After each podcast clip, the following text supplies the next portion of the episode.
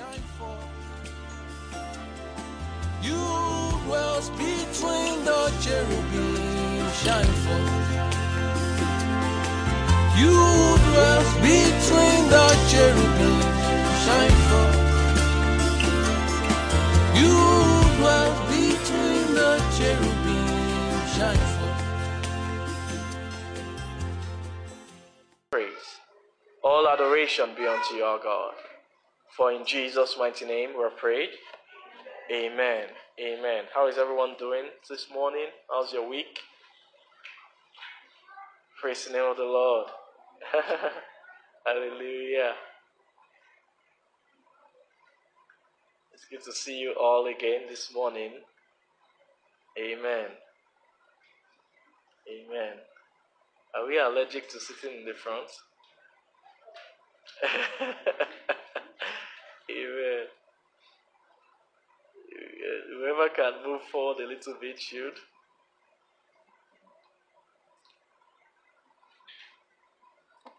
Praise the name of the Lord.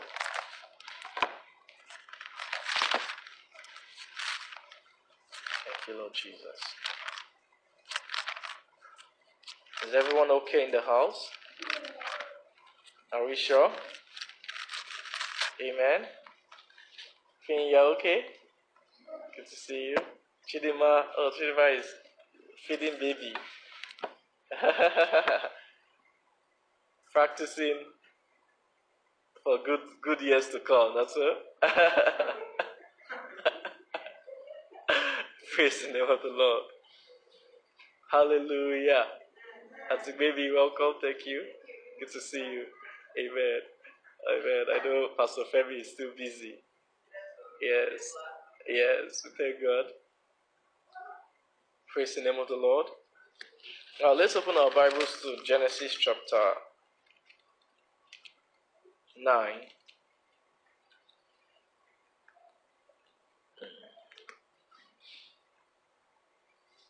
Genesis chapter 9 from uh, I'll be reading from verse 20 down to even chapter 10. Amen. Um, I'm starting this with there was a question that came up at the faith seekers yesterday that gingered this thought, and uh, as I was I was meditating on it over last night and even to this morning, I began to see that these are the genesis of curses and then covenants that men began to make with hell and death. So, you know where they will say um, your ancestral curses. this is where the thing started. You can route it back to Genesis. Amen. So, the question that was asked in the Bible study yesterday was um, someone asked us, why is it that, you know, Africans, you know, we are the ones who are the most religious Christians, do you get me? But right now, we are the most backward in, economically, do you get me? In terms of we are behind, we are behind the other races. And so uh, Femi answered and I answered. Uh, and in my answer, I was trying to trace it back actually to Genesis, which is actually the, the roots where the problem started. Uh, you will see it as we begin to read. And, but there's also an answer, a solution. I, and I taught, taught them the solution. That what breaks that curse, do you get me? From Noah down to Ham, which came down to Africans, um, what breaks that curse is Jesus, is Christ. Amen. Uh, but even this morning, more, more so, I want to connect it with something.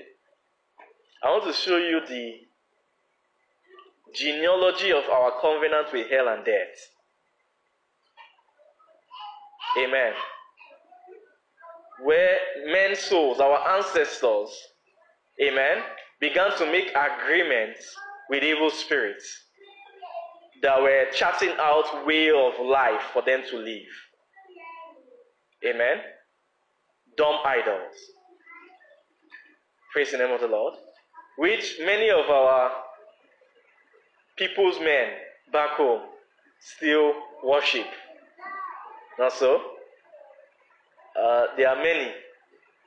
Ifa, Ogun. Did you get me? yeah? I come in, those days, there are many. Not so many idols, the snake gods. You get me? All these idols that we came into worship, our ancestors came into worship with, was as a result of agreements that were made. Amen. Praise the name of the Lord. So, you bear with me this morning as we're going to begin to x-ray genealogy. But let's keep bear in mind as we are reading these things and x-raying the genealogy, be seeing where the source of our problem came from. Amen. And also be seeing where the source of your solution is. So it means that you need to make new agreements. Amen. With Christ, the Spirit of Christ. Not so? The law of the Spirit of life that is in Christ Jesus. You will need to start making new agreements to disannul old agreements. And many of these old agreements were not even our fault. They came down from our. Do you get me? They came down from our lineage, ancestral causes. Some many of the agreements were not our fault. Some of them may be our fault, maybe what we learned in school with our peer pressures and all of that. But many of the agreements were not even you did not before you were born, the agreements were made. Amen. And how do I know that the agreements affect you? In the sense that except maybe your children, your parents were born again early and are dealt with these agreements. Because it's not just being born again that deals with these agreements. These agreements are ways of life. Meaning you can be born again, but you can still be agreeing with the way of life of your ancestors. So you are still under that covenant. In the sense of you are living the life. And you are teaching your children, this is how they always do it, oh, where we come from, this is how they always do it. Sometimes I want to ask them, were you there when they made the agreement in the village that this is how they'll be doing it? Amen. I bet you, how do they come up with those cultures, those things? Maybe some of those elders in the village you just gather and sit. Then after somebody consults the whoever, you get it, their idol, they now say, okay, going forward, they will send forth the town crier to tell you that going forward, this is the new edict in the village of Ewu. and this is the way we are going to be doing it. And so the next thing, everybody will start behaving that way and doing it that way. And then your grandfather will now take up that way, teach your, your father, and your father will say, Oh, this thing is this thing has been serving our people for generations, so it's a good thing. And your father will be born again. Amen. But he will still teach you what? That way.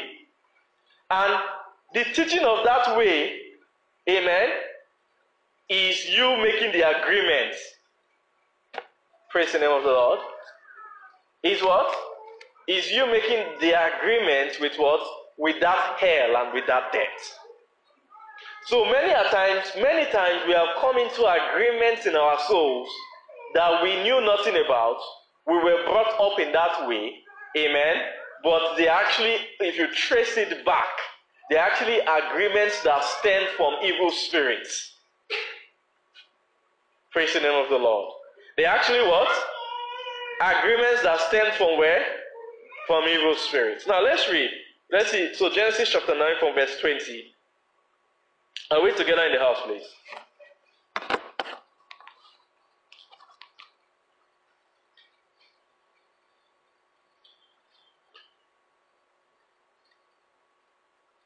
And Noah began to be an husbandman, and he planted a vineyard, and he drank of the wine, and was drunken, and he was uncovered within his tent. Ham, the father of Canaan, saw the nakedness of his father, and told his two brethren without. And Shem and Japheth took a garment, and laid it upon both their shoulders, and went backward and covered the nakedness of their father. and their faces were backward, and they saw not their father's nakedness. Amen. And Noah awoke from his wine and knew what his younger son had done unto him.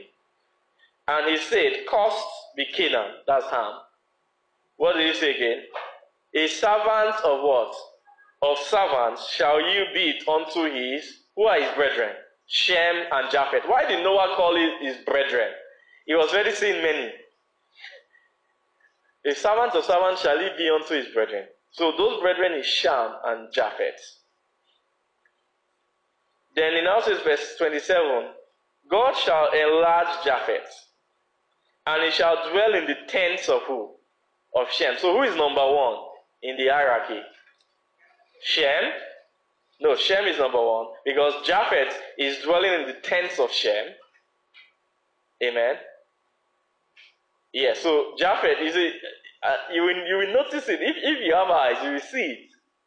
That in the present world today, there are three major races the white, the Asian, and the blacks. And if you see the Asians, they follow the white, the Western world. They want to be like them, build their technology, copy their direction. Amen. And there is Ham. Now, later on, let's see, let's see the descendants of Ham and Japheth, chapter 10. He says, Now, these are the generations of the sons of Noah Shem, Ham, and Japheth. And unto them were sons born after the flood. Now, let's see Japheth. Verse 2 The sons of Japheth, Gomer and Mag- Magog, and Madai and Javan, and Tubal and Meshech. If you read the Old Testament well, Ezekiel, you start seeing those names, Tubal and Meshech.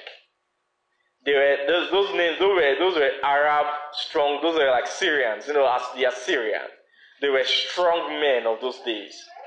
And that the Arab world is also tied to Japheth. Tubal, Meshech, Magog.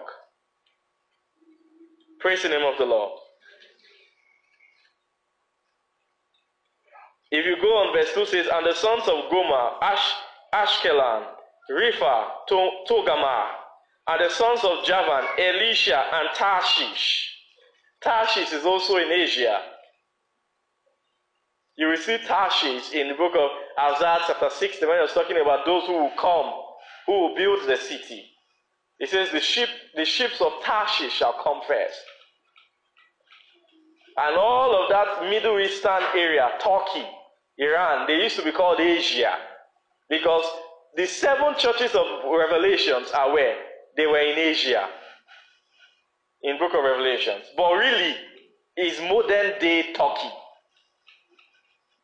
Praise the name of the Lord. Let, us see. Let's go. Let's see. Um, Revelations chapter 1. You will see it.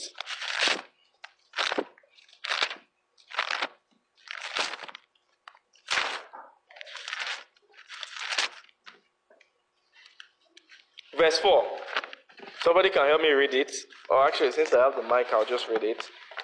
Revelation chapter 1, verse 4. It says, John to the seven churches which are in. Aha. Uh-huh. Amen. But what they are actually in modern day Turkey, in the in the in the western western belt of Turkey. But in those days, they were all considered Asia because they are all sons of Japheth. Amen. Now let's see Ham. Verse 6. It says, And the sons of Ham, Cush, and Mizraim, and Put, and Canaan, and the sons of Cush, Seba, and Havilah, and Sabta, and Raamah, and Shapteka, and the sons of Raamah are who? Sheba and Dedan.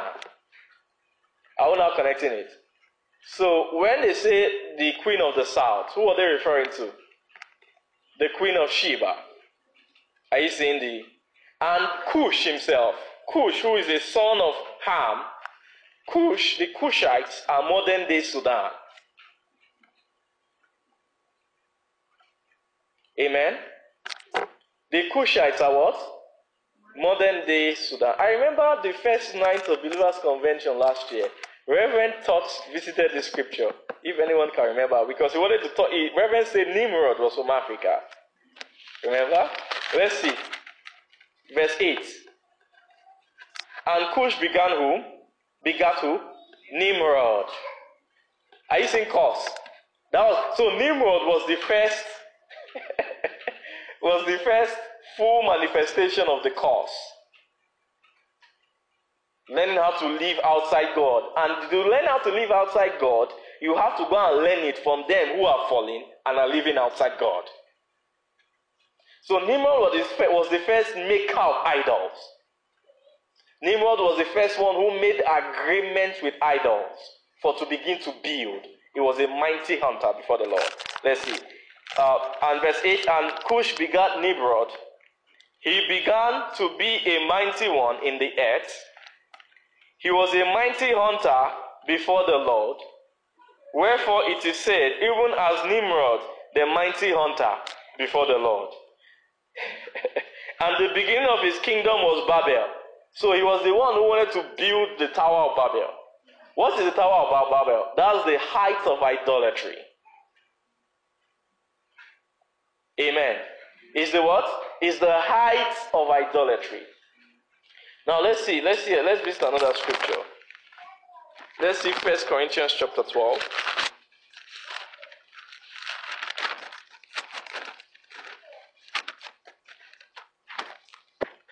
Are we together in the house, please? From verse 1 says, Now concerning spiritual gifts, brethren, I would not have you ignorant. Ye know that ye were Gentiles, carried away unto what? Unto these dumb idols, even as ye were led. Amen. So it means that idols lead as well. They lead you to another place. Even as the Holy Ghost, the Spirit of God, leads you somewhere. Amen. What do idols do? Idols lead you elsewhere.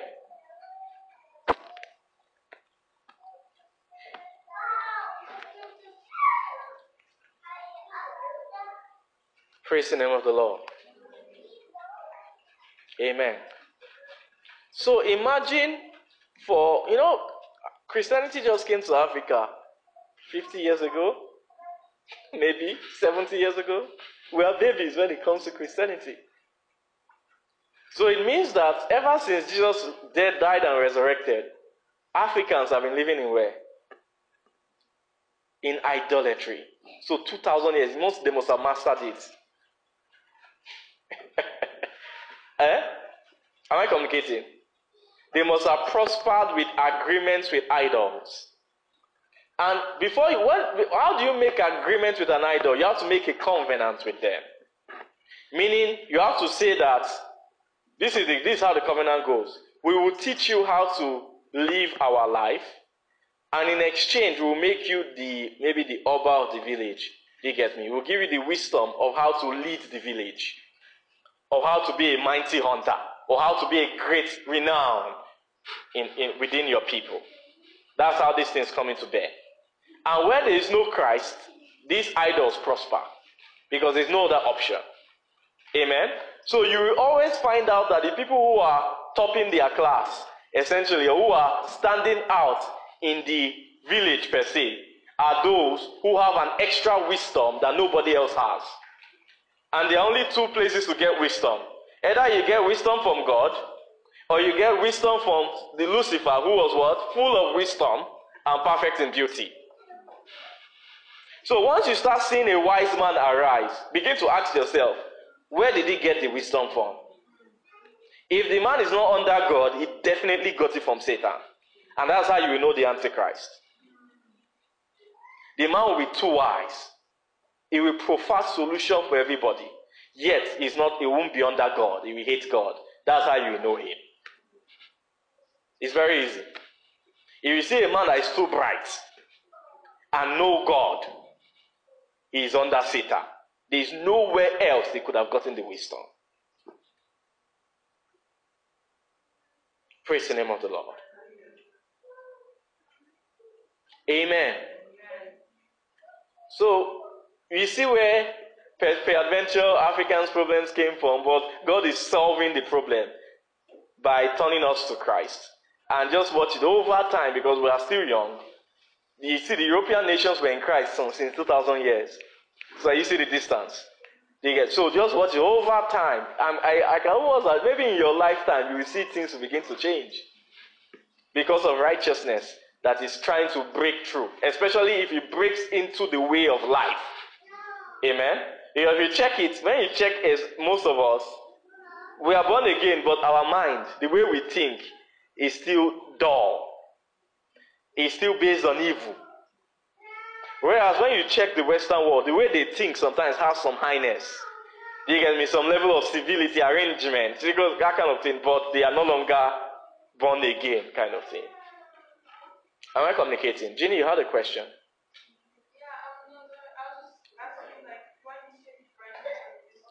Figure things out as pertains to the earth.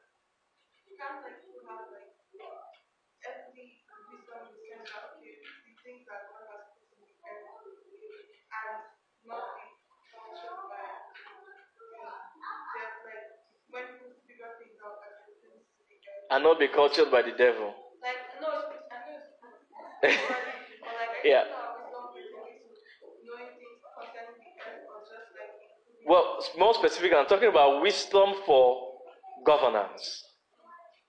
More specifically. But mostly, even all those earthly wisdoms that men just acquire, you see it. Said something, you say along with. Why do they always have to talk against God?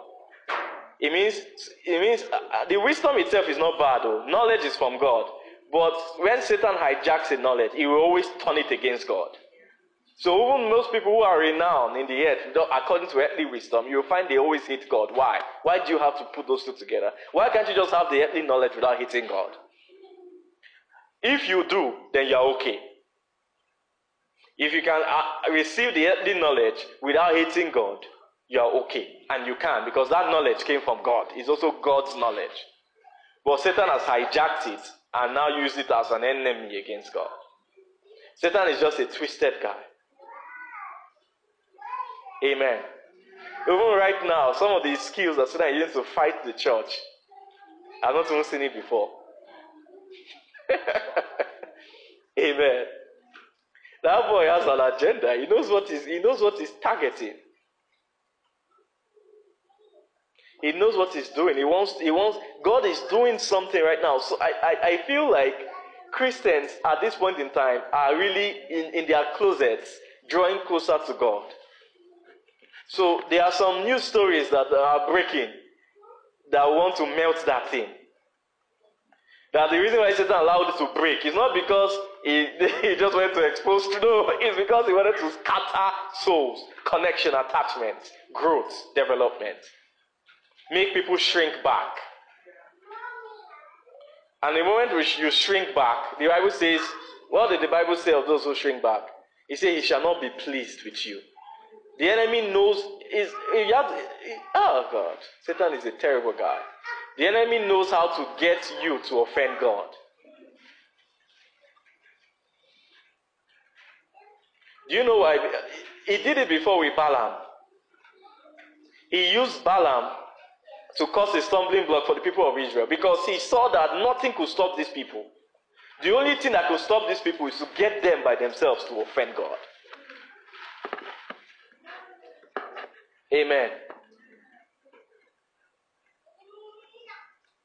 Praise the name of the Lord. God is going to help us this morning. So, are we seeing the origin of causes? Now, when a man is cursed, do you get me? And he knows he's cursed, hear me? It means that who caused harm? Noah. And if Ham went to God, what would God tell Ham? Go and apologize to your father. Because who, who's the, who had the relationship with God? Is Noah. I don't know if I'm communicating. I don't know if I'm communicating. But Ham would have been very stubborn. He would have realized that why what was that? Again, it means he had he had a wrong attitude from the beginning. Amen. So if Ham, being stubborn, would not want to go to Noah because he has to go to Noah to go and beg, and he did not, otherwise the Bible would have said so. It means that you have to go somewhere else. Am I communicating? You have to go somewhere else to go and get help to live. So it's very clear to me that as a result of the separation of Noah and Ham, where did Ham go to? Ham would have gone to idols. He would have been exposed to idols. He said, Oh no, we'll help you. Forget Noah, forget that God. Those people, they like cussing. Come. huh? Then don't, don't mind them. It's because they actually don't want you to live well. We will teach you how to live well. Then Cush begat Nimrod. Nimrod learned how to live well according to evil spirits. Amen. It means he has made agreement with them that he will execute their wickedness in exchange for them giving him wisdom to build. Am I communicating? It means what? That he would what? He would, the exchange, the covenant, the covenant is that look, give me wisdom to live, and I would carry out all your evil plans on the earth. And anybody who is under me will live under your covenant.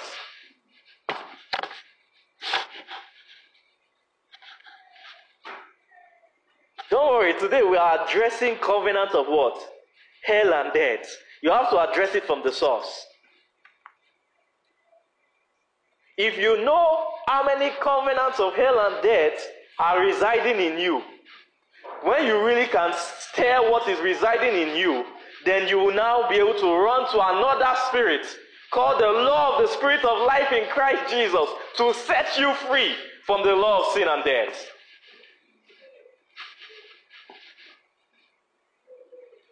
Amen.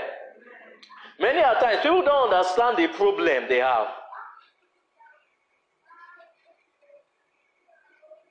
It's the reason why you will not be as quick or as responsive to your solution. If you don't have a problem, do you need a solution? And so if you don't know you have a problem, so you'll be dancing around with the solution because you're not sure if you really need a solution. But the day you know what your problem is and what the solution is, then what would you do? You will run for the solution. Now, this problem, what am I trying to say to you this morning? That this problem is not just your fault, it's, it's beyond your 20 something years on earth or 30 something. This problem is a thousand years problem. Thousands of years in investment in the ancestry of man. Amen. Who did? Remember Jacob and Joseph. Joseph had two children, Manasseh and Ephraim. Who was the firstborn? Manasseh. Who was the lastborn? Ephraim. Who did Jacob put his right hand on? Ephraim. And his left hand on Manasseh. Joseph was confused. But jo- Jacob did that, you know, you know, Jacob was also in that shoes. He was using according to his wisdom. Amen. But after 2,000 years, we got to the time of Ezekiel. 2,000 years. Not one day. What did God say concerning Ephraim? Ephraim has given himself to idols. Leave him alone. It's not a one day thing. He didn't give himself to idols the day he was born in Joseph. It took 2,000 years of journeying with idols. It wasn't just, when that Ephraim was, that Ephraim, God was seeing the whole people as Ephraim. It means they were they were making covenants with idols over time. That the time now came, 2,000 years passed, and God said, okay, now there's nothing I can do with these people anymore. Ephraim has given himself to idols, let him alone. When you go to book of Revelation, when they are listing the 12 tribes, Ephraim did not make it. But earlier, when you look kings, read, read those, when they are written in 12 tribes, Ephraim is there.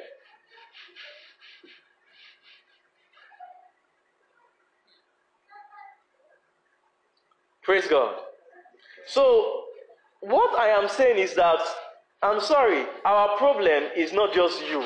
Your problem is not just you. What I learned, you know, before we taught it how when we were born, while we grew up, it's not just that 20 years, 30 years what I learned. Our problem is thousands of years of congealed darkness that was passed on to us by our genetics, by our DNA. You were born into sin. Is that what David said? For my mother's womb, I was conceived, means I was conceived in agreement with idols.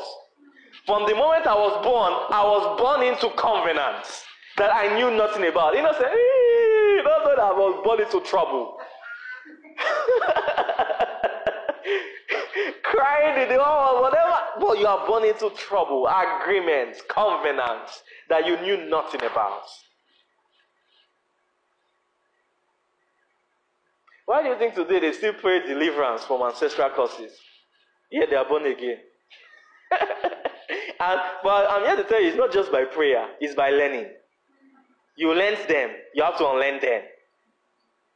A priest arose called Melchizedek, who he unlearned them unto his genetics. The Bible says without descent, without mother or father. He was talking of genetics.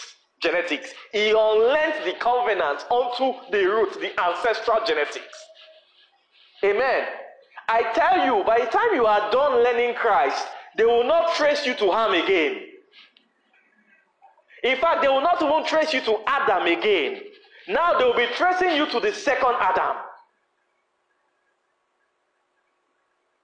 So when we are reading about Africans, then Cush and Sheba, it's not my portion. I'm not inside there. Eh, Amen. Right now, I'm still low. Get me? all of us are still, and if I'm still, all of us are still there somewhere. We say associate our, you get it. But a time will come when Christ is formed in you that you will no longer be associated with that cursed genealogy. Amen. I, I, uh, you know that night that Daddy was now teaching it, he was not teaching the wisdom of God in the measures too as well. That how God, what's enemy plan for evil? To keep us in darkness. God now used it as a way to save us at the end. Because in this end time where, you know, this person will know they don't, they don't have anything with spirit anymore, so they cannot believe God, they don't believe anything, because it's easy, because you don't see mommy water come out from the water. Do you get me? Whereas some people have seen it. I know one of us whose parents saw, as the here, so the parents saw mommy water come out from water after they were coming back from church at night. they just kept driving. Just the driving, I've been going on. just by your business, I've just going on. And the, the lady came out, she, she came out from water fully dressed and dry. And I came to the street. That's how we start disturbing boys. Man, we.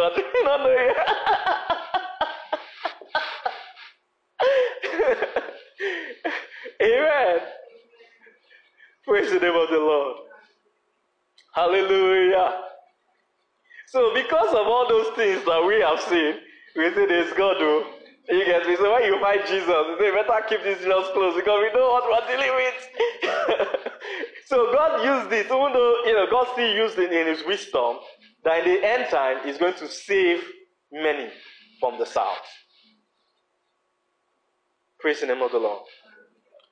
So God is excellent. And I like it's good that way. Now thank God I'm born again. Not that I rather be like this than be like the our brethren here. You get me? our brothers here who were once in the faith and decided not to do again.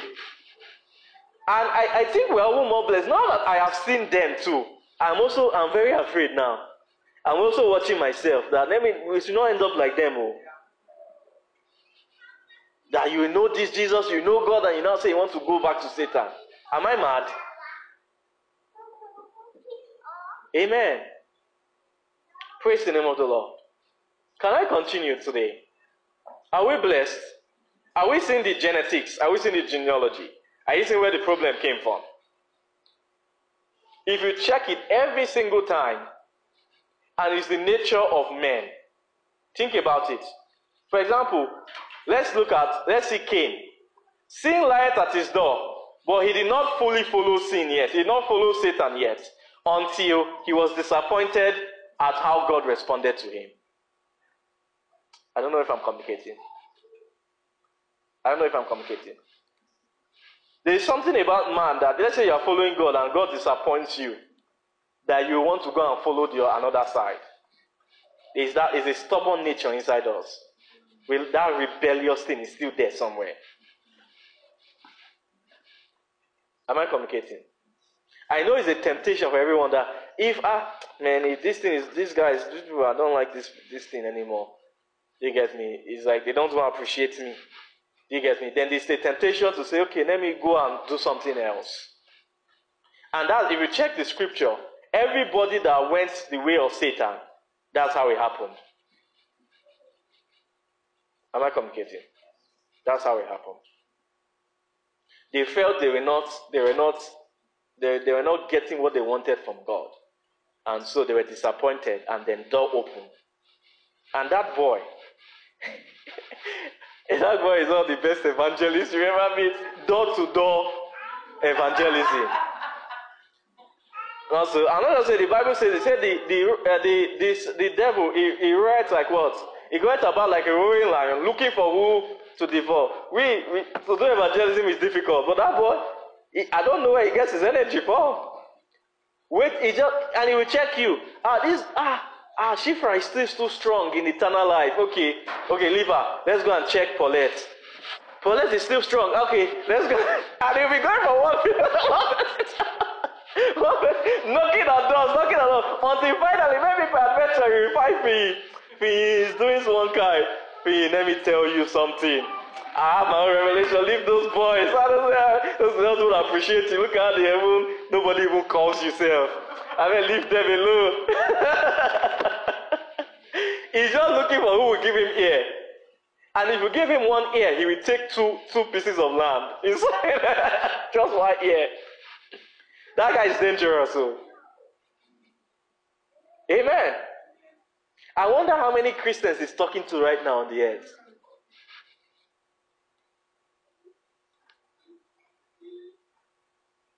Especially with one or two scandals going on. Um, you get me? I will be visiting, preaching. Kai, this guy is a pastor, you don't know. He pastored angels for, for thousands of years before they even born us, before they even gave birth to man. He is a preacher.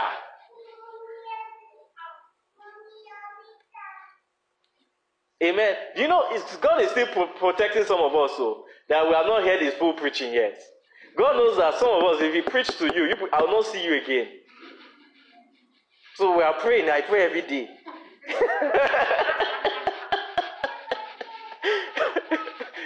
As an angel of light. He got oh God.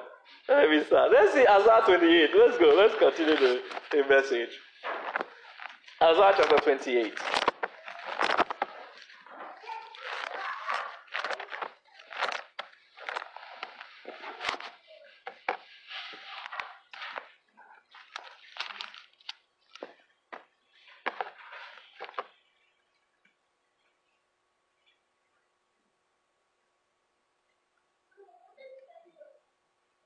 Just read from verse 9. Whom shall he teach knowledge?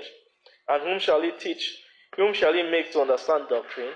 Them that are weaned from milk, from the milk and drawn from the breast. Uh, and we know that it's doctrine that will bring answer of new covenants against the old covenants. Amen. So it, milk, it means that anyone who still uses milk is unskillful in the word of righteousness. It also means that anyone who still uses milk still has all his covenants intact. Milk does not touch covenant at all. You will still have all the lusts of your heart intact, all the covenants of hell and death intact. All what milk really does, and which is why very important, is that milk will ha- make you have an affinity, a repentant heart, have an open heart to something else. Do you get it? Meaning, milk will make you love God. You have an affinity for God. You have a bit more trust for God. Do you get me? So that means you are open to learning. You are open to something new, something different from what you, you know as a life. That's what milk does. So he that has been from milk and drawn from the breast. For precept must be upon precept, precept upon precept, line upon line, line upon line, here a little and there a little. For with stammering lips and another tongue will he speak to these people. To whom, he, to whom he said, This is the rest wherewith ye may cause the weary to rest. And this is the refreshing, yet, this is the refreshing, yet they will not hear. But the word of the Lord was unto them precept upon precept, precept upon precept, line upon line, line upon line, here a little and there a little, that they might go and fall backward and be broken and snared and taken. Wherefore, hear the word of the Lord, ye scornful men that rule this people which is in Jerusalem. Because ye have said, We have made a covenant with death, and with hell are we at agreement. Where did they say? They did not say it out in the open. No. In their hearts, in their soul, that's where they, that's how they were saying it. In their heart, they're like, We're not going with God again. You are going with this direction. Amen. When the overflowing scourge shall pass through, it shall not come unto us. For we have made lies our refuge. Now this is this is the covenant. For we have made lies our refuge, and under falsehood have we hid ourselves. Who what's the word they used to call the Antichrist? The false prophet. So lies is covenant with hell. Falsehood is covenant with death. There's a difference. It's a slight. Is when you have perfect light, you're going to see those slight differences. It's like there's a difference between sin and iniquity. Sin is what everybody's iniquity. You, a person can be in iniquity, be committing, and nobody will know. Because it's not something that is an obvious thing. It's something that is a twist. It's something that is a twist. Is they call it is a, a perversion. If you want to study what iniquity is, go and study Balaam. Even though he was he had iniquity, every time he calls God, God will come. but he was twisted. And that and that realm you don't see it. Is when is it with the light of the Son of God that you see it. In the book of Revelation, that's where they, they, he exposed it. The doctrine of Balaam. Who taught Balak? Amen. If God will permit us today, we'll, we'll read some of those scriptures. Amen. So lies is covenant with what? Hell. Falsehood is covenant with what? Death. And every one of us has some of it in our life. Refuge, the hiding place. Refuge is like in the other, in the good side, refuge is abiding under the shadow of the Almighty. He shall say, The Lord is our refuge. The hiding place is actually be coming into God. God has been God has been our hiding place since ages. Read the scriptures. Hiding place is when you come into God. But refuge is when you're under his covering. So hiding place is deeper than refuge. And that's death.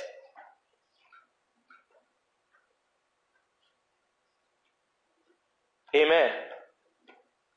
Now, every single one of us had in time past, and peradventure, there are still some lies that we are, co- we are using to cover as a refuge in our lives. Refuge means just backup. What you get me? A backup house. For I'm talking to us here. For those who are out there, their refuge is the only house. but for us here who are trying to come under another refuge, we have a backup. We still, we still in our soul maintain the backup refuge. Just in case God, this eternal life doesn't work the way you get me? I will still go back to my lies as a refuge. What is the lies? I can live myself, my life by myself is a lie. Last, last, if I check with God and God does not answer, I will Google it and go and ask, do you get me? Go and do research. Is that not a backup? do you know sometimes God not answering is actually an action? What's the action that you should learn from God not answering? Wait, my brother. Wait, my sister.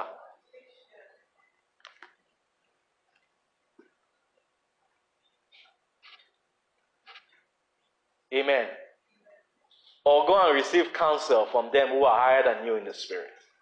They can also give you judgment.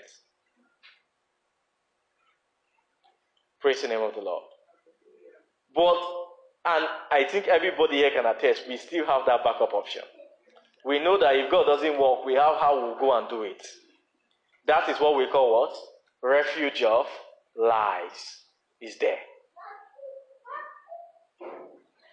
To calculate your life by yourself is a refuge of what? Of lies.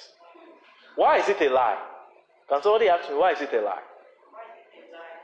It's because that lying that leading can never lead you to life. The best thing it can do is teach you how to live a dead life for 80 years. That's the best it can do. And all that 80 years, it will be leading you further away from God. It means you'll be having less and less hope of ever living. So it's a lie. It's vanity upon vanity. There was a time a few years ago, my people, whenever I see I saw an elderly fellow, I, I, I when I have the extra time, I'll sit down and talk to them. There was a time I used to walk up in uh, Northwest Territories, Hay River. So sometimes, you know, after work, I have nothing to do, so I'll go to the restaurant. You get me. Company will pay the dinner, so I'll go and eat dinner. If I find an elderly man, you know, I'll just say, oh, I'll just greet the person, and then we'll start chatting. I used to do the same thing close to my house at North Gate. Sometimes every day they will sit down there for coffee. I'll just sit down and talk to one. I was, I was trying to do interviews to figure out, you get, get learn from them, learn experience. And one thing I was always speaking from all of them, barring one, there was only one that from all of them was regret. Regret. And it's not the regret is not that they don't make money. They retire, they have money, that's why they're able to sit and drink coffee. But regret about the, you know, some of them they will have illnesses that they know came from overexertion during their young age of overworking. And I asked them, why, why are you working so much, so hard? It's so paid for his family, for his children. And then I say, oh, how are the children now? He said he doesn't even talk to them.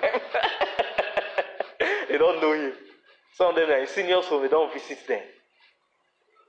You get, are you seeing how that thing's a lie? And the thing can seem like a righteousness. Ah, I need to labor, and it's good. I need to labor all my life for my children. I need to give my children the best. You will now forget God who can help the children. Because without God, the children will always have a different mind than you. Always. If you are not teaching them righteousness, school is teaching them something else. And developing their mind, and you are not giving them anything for yourself.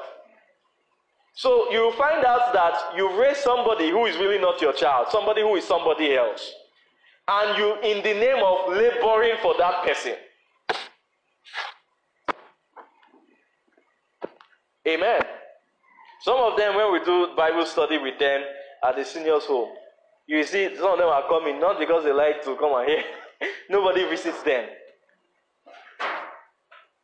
You want, don't they have children? Amen. It's only the child that will put them in the senior's home and then just hands up their hand.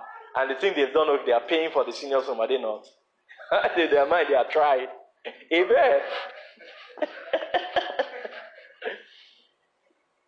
You know, the only one, the only one that stood out to me was actually a native man.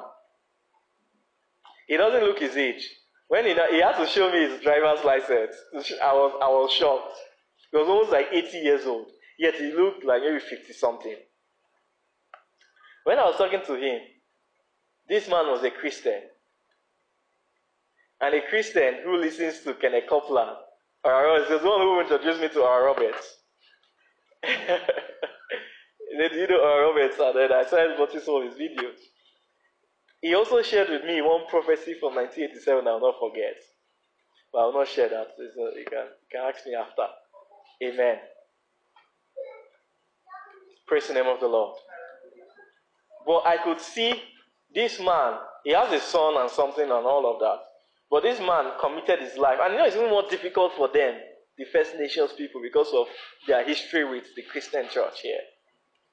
But I could see the, I could almost see a glory on him, a glory of God upon him, as in his, his body was shining. He, he did not look his age at all. So I began to see that really God is the one who makes the difference. And refuge of lies sound righteous many a times, in the sense that they are legitimate things to labor for. Is your children not the legitimate thing to labor for? It's legit, but part of the labor is that you teach them Christ. So if you are all, if all the labor for your children is to make money for them, to give them the best education, you have failed. The, the, the highest priority of the labor is to teach them Christ.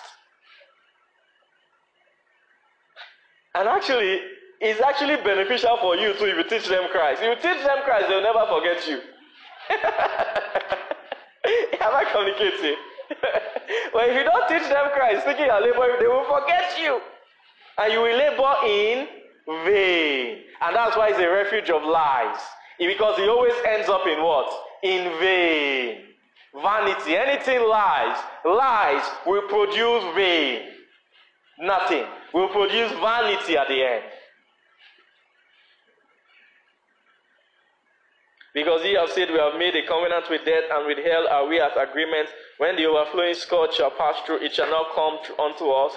For we have made lies our refuge, and under falsehood have we hid ourselves. Hmm. Do you know what falsehood is? Is when you now believe a lie. You know, in falsehood, you know it's a lie. That in falsehood is what the Bible calls lovers and makers of lies. It means they've seen it's a lie. For you to love something, you have realized that it's a lie. Do you get me? You have realized that it really leads to nothing. Yet you now decide that I'm going to love it and I'm going to now produce it, teach other people it. It means that you have come into a falsehood, meaning it has become a dominion you have agreed with. It's called the covenant of death. Amen. Praise the name of the Lord. Sorry, I'm passing through this difficult road this morning. But we have to pass through it for your healing.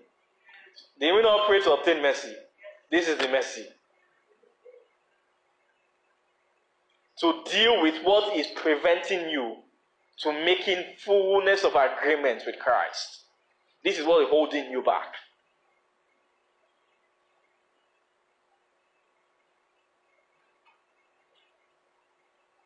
Praise the name of the Lord. Hallelujah, somebody. Are we okay? Are we blessed? Amen. Hallelujah.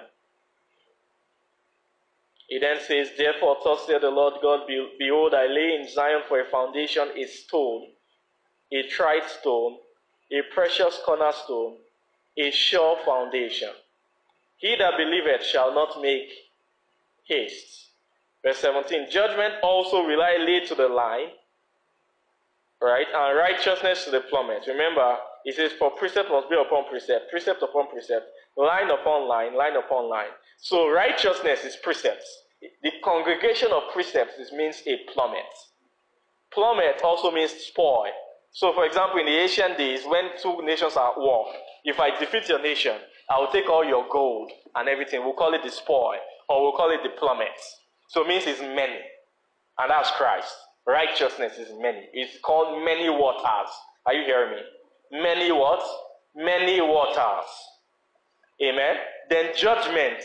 Judgment may not be as many, but judgment is like perfection. Judgment will begin to perfect the many, begin to put them in his places. That's judgment. Judgment is perfect light. Judgment is the realm of the Father. Not so. Righteousness is the realm of the Son, Christ. Judgment is the realm of the Father, everlasting Father. Amen. So Christ is life. Father is everlasting life. It means perfection of life. Is that clear? Praise the name of the Lord. Now, why did I say judgment and righteousness? Verse 17 here. Judgment and righteousness is what deals with the refuge of lies. Oh my God. And the hiding place of falsehood. Amen. He says, then, uh, verse 17, judgment also will I lay to the line, and righteousness to the plummet, and the hail shall sweep away the refuge of lies, and the waters shall overflow the hiding place.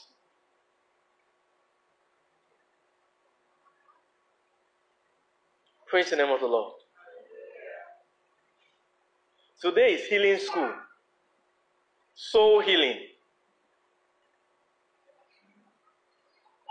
It will take Christ to begin to judge these things in you. That's why Christ, the Word of God, is sharper than any double edged sword, two edged sword, a cleansing and a bringing and an addition. Amen. It will cleanse you of the old covenant of hell and death. And what would it bring? It will also introduce the new. It will be bringing a new covenant into your heart at the same time. Are we blessed? It says, and your covenant, verse 18. Eh, so his judgment and righteousness. Oh, hear me, somebody. Is what? Is judgment and righteousness, meaning Christ and the Father. Amen. Or meaning Christ, another word I'm going to perfect Christ. the perfection, the capstone of it. Amen. That will deal, that will disannul your covenant with death. And your and your agreement with hell shall not stand. So it means something can break the agreement and something can disannul the covenant. It's called Christ or the doctrine of Christ. Is this understanding that John was writing with? Let's see Second John. You know where I'm going. This is the understanding now, amen, that John was writing with. Second John verse 9. I said this is the what? The understanding that who was writing with? John was writing with. He says, Whosoever transgresseth and abideth not in the doctrine of Christ hath not God. Because what will make you to not abide in the doctrine of Christ is that agreement with hell and that covenant with death. Hey, are you hearing me? That covenant with hell and death is they still talking to you, even while you are trying to uh, learn Christ. They are speaking. They are not just. I told you they are not babies. They they not just come when you born when you get born into the earth. They came from lineage. They are thousands of years old. They are ancient spirits. They are terrible spirits that are still walking in your soul. That when you are learning Christ, they are what make you uneasy, seated hearing, is those covenants. There is those covenants that make you, whenever a trouble comes in your life, make you want to leave. Word of righteousness is those covenants. They have remote control in the soul. So they know how to press the button. Ah, okay, this this this girl still has a covenant with the world. Okay, let's let's strangle her world a little bit. Do you get me? Uh, you know that when everything is working, the world reach. They, when they now choke it small. Once they choke it small, you see your soul. What will happen? Music will play in your heart. It's out of hell and death. You know, say, huh, you now start looking at looking at me one eye. You know these people. it's ever since I started hearing these people. what is talking? Covenant of what? Hell and death. They are preachers. The reason why they were put there is for, for God. that if you want to go to God, they will be they will begin to speak as against you going to God. Sometimes if you are going to God so, so, so far, then uh, that means when you if, if a time will come, you may have journeyed very far. Am I communicating? Like this church that John was writing to, they had journeyed pretty far. Am I communicating? They had journeyed pretty far. But a time came where that, that pretty far they've journeyed means they may have overcome the agreement with hell. But there's another one called what? Covenant of death. Who will tell you, ah, at least you have tried now. And you know, you know, you know if I you won't know if Pastor James, you know the scripture is going to you have tried. Uh, go and now go and do other things. You don't need to stay here still. You are okay now. That who is talking now? Covenant of death. don't give all yourself to this thing. At least preserve something. Back up. It's death that is talking. Meaning keep a portion of your debt. I don't know if this message is this too difficult for us. Please help me. Is it too difficult for us? This is answer to our problem. What causes all those infirmities you saw when you were seeing Jesus, the great high priest, is what? Is the covenant of hell and death. Today is mercy to break the chains. Agreements are dropping right now in the name of Jesus. I said this year, many agreements will drop. You know, to become a precious stone, like we've said, to become a precious stone, you must break these things. This is what you need to overcome. The moment you overcome covenant of hell and death, you are precious in God's sight. It means there is no more enmity in you. All God's enemies are two things hell and what? And death. Praise the name of the Lord. I say you can summarize all of God's enemies in two things hell and what? And death.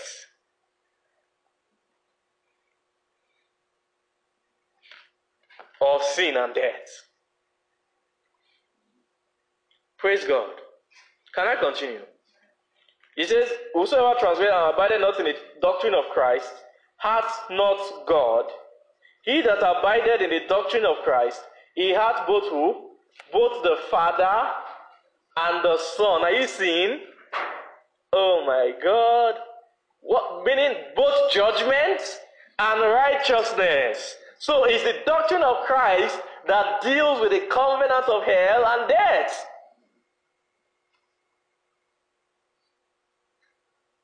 And you have to stay in it till the end because the end of it is where you perfect it. You t- your righteousness will turn to judgment, meaning your righteousness will turn to peace. You'll, begin, you'll be able to judge as God judges. Then you have made peace with Him, meaning there is no disagreement between you and the Father.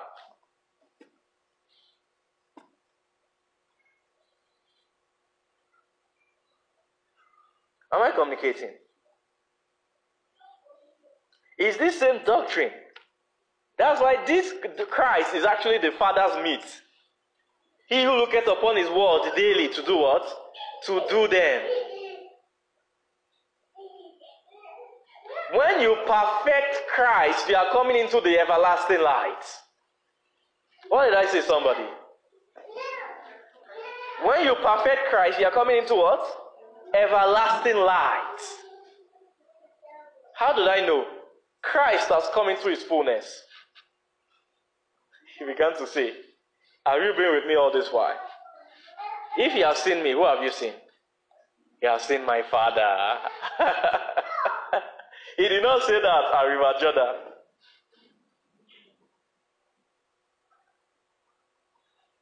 It means after River he still had to journey more. He, then he came into perfection of light. Where did he learn that Christ from? From who? He said, I only do what I do. See, my is the Christ of God. Is the, he's the Christ of God, of the Father.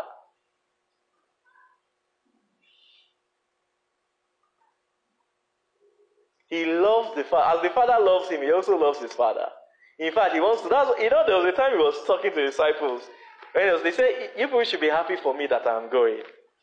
You know, if you love me, you will, you will love what I love. I want to be with my father. You should be happy for me that I am going. I- I'm going to be with my father. The father owns him. Is the father's meat. He is who the father lives for. So the father gave him his life.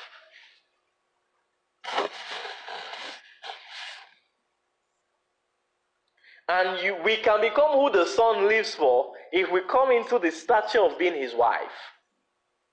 Is a stature. And do you know what the stature of being his wife is? It's still the same thing. Praise the name of the Lord.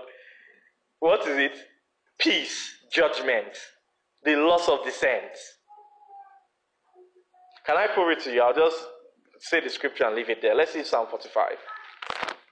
They're talking about the son and then his wife.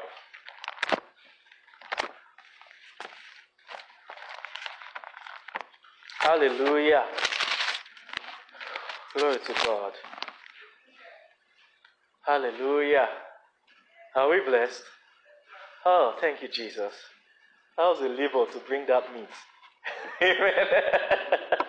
Praise the name of the Lord. Uh, grace. God has poured grace for that today. Amen.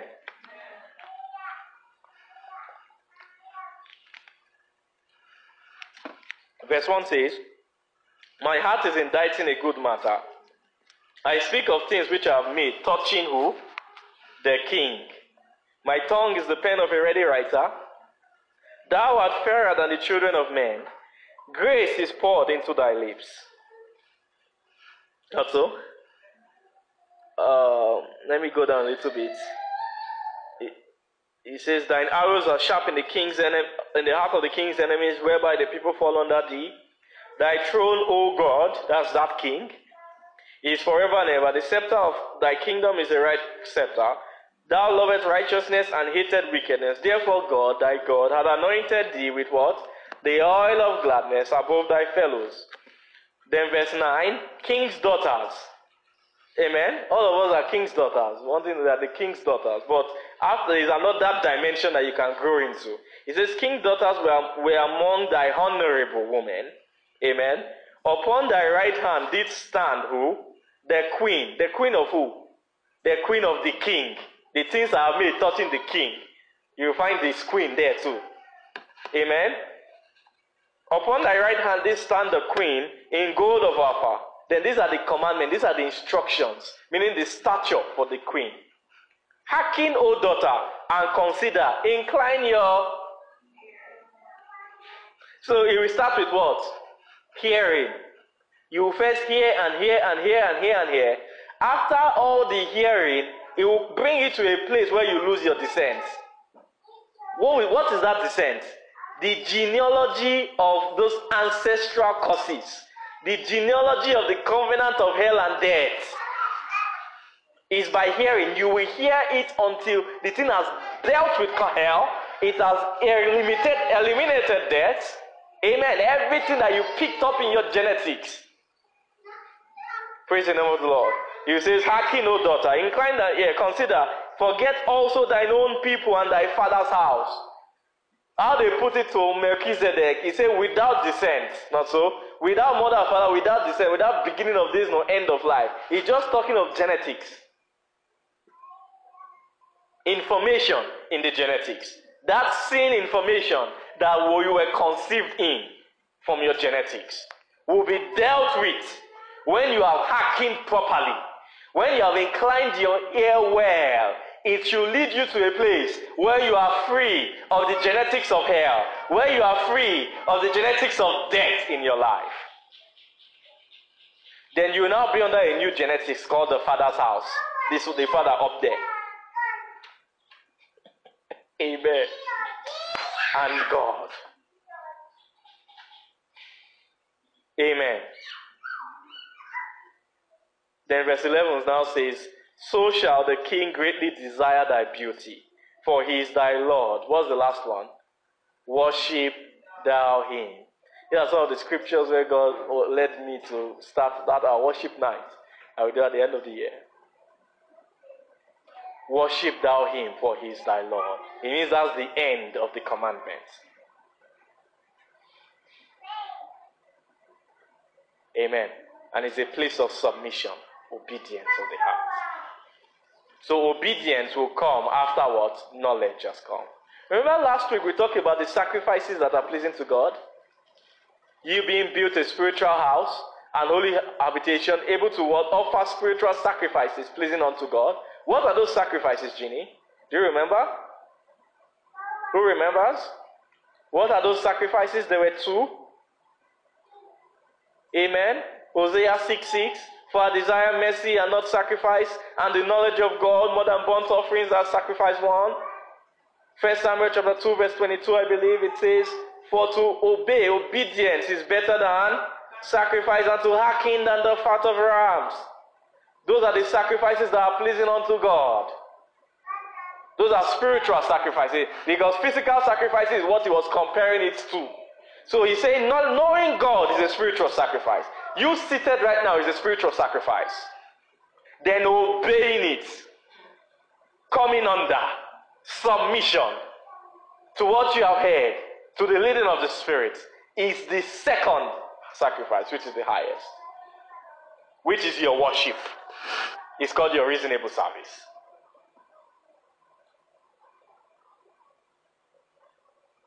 Praise the name of the Lord. Are we blessed in the house?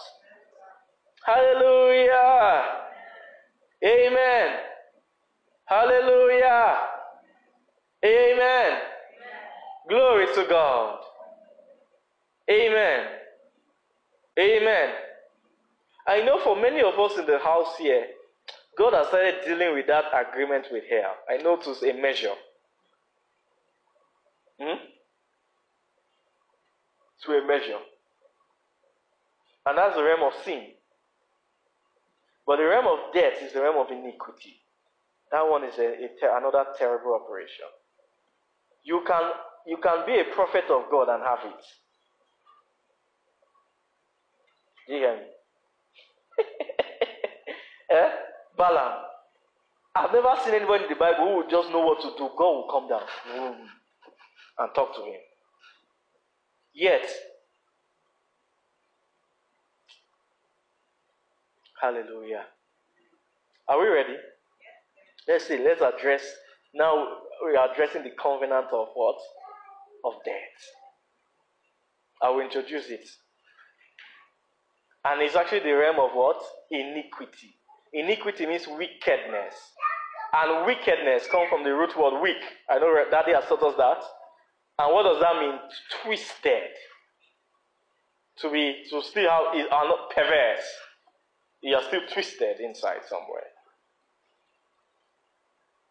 Are we ready? Praise the name of the Lord. Hallelujah.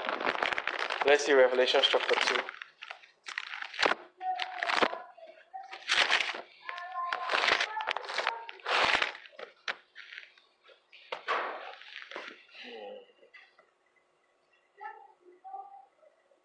Are we blessed? Everyone is blessed. Everyone is okay. Amen. Chidima, you okay? Lakemi, Ginny, you okay? Colette, you okay? Praise God. Hallelujah. Oyin. I know you are chopping even at the back there. you are chopping the food, eh? Amen. Praise the name of the Lord. Hallelujah. Let's see Revelation chapter 2. Uh, from verse 12.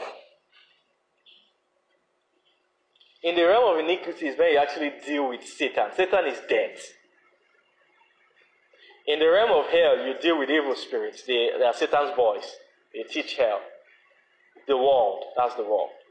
But when you want to deal with Satan, is another. Satan too was a priest. He still knows how to do as a priest somewhere. Let's see.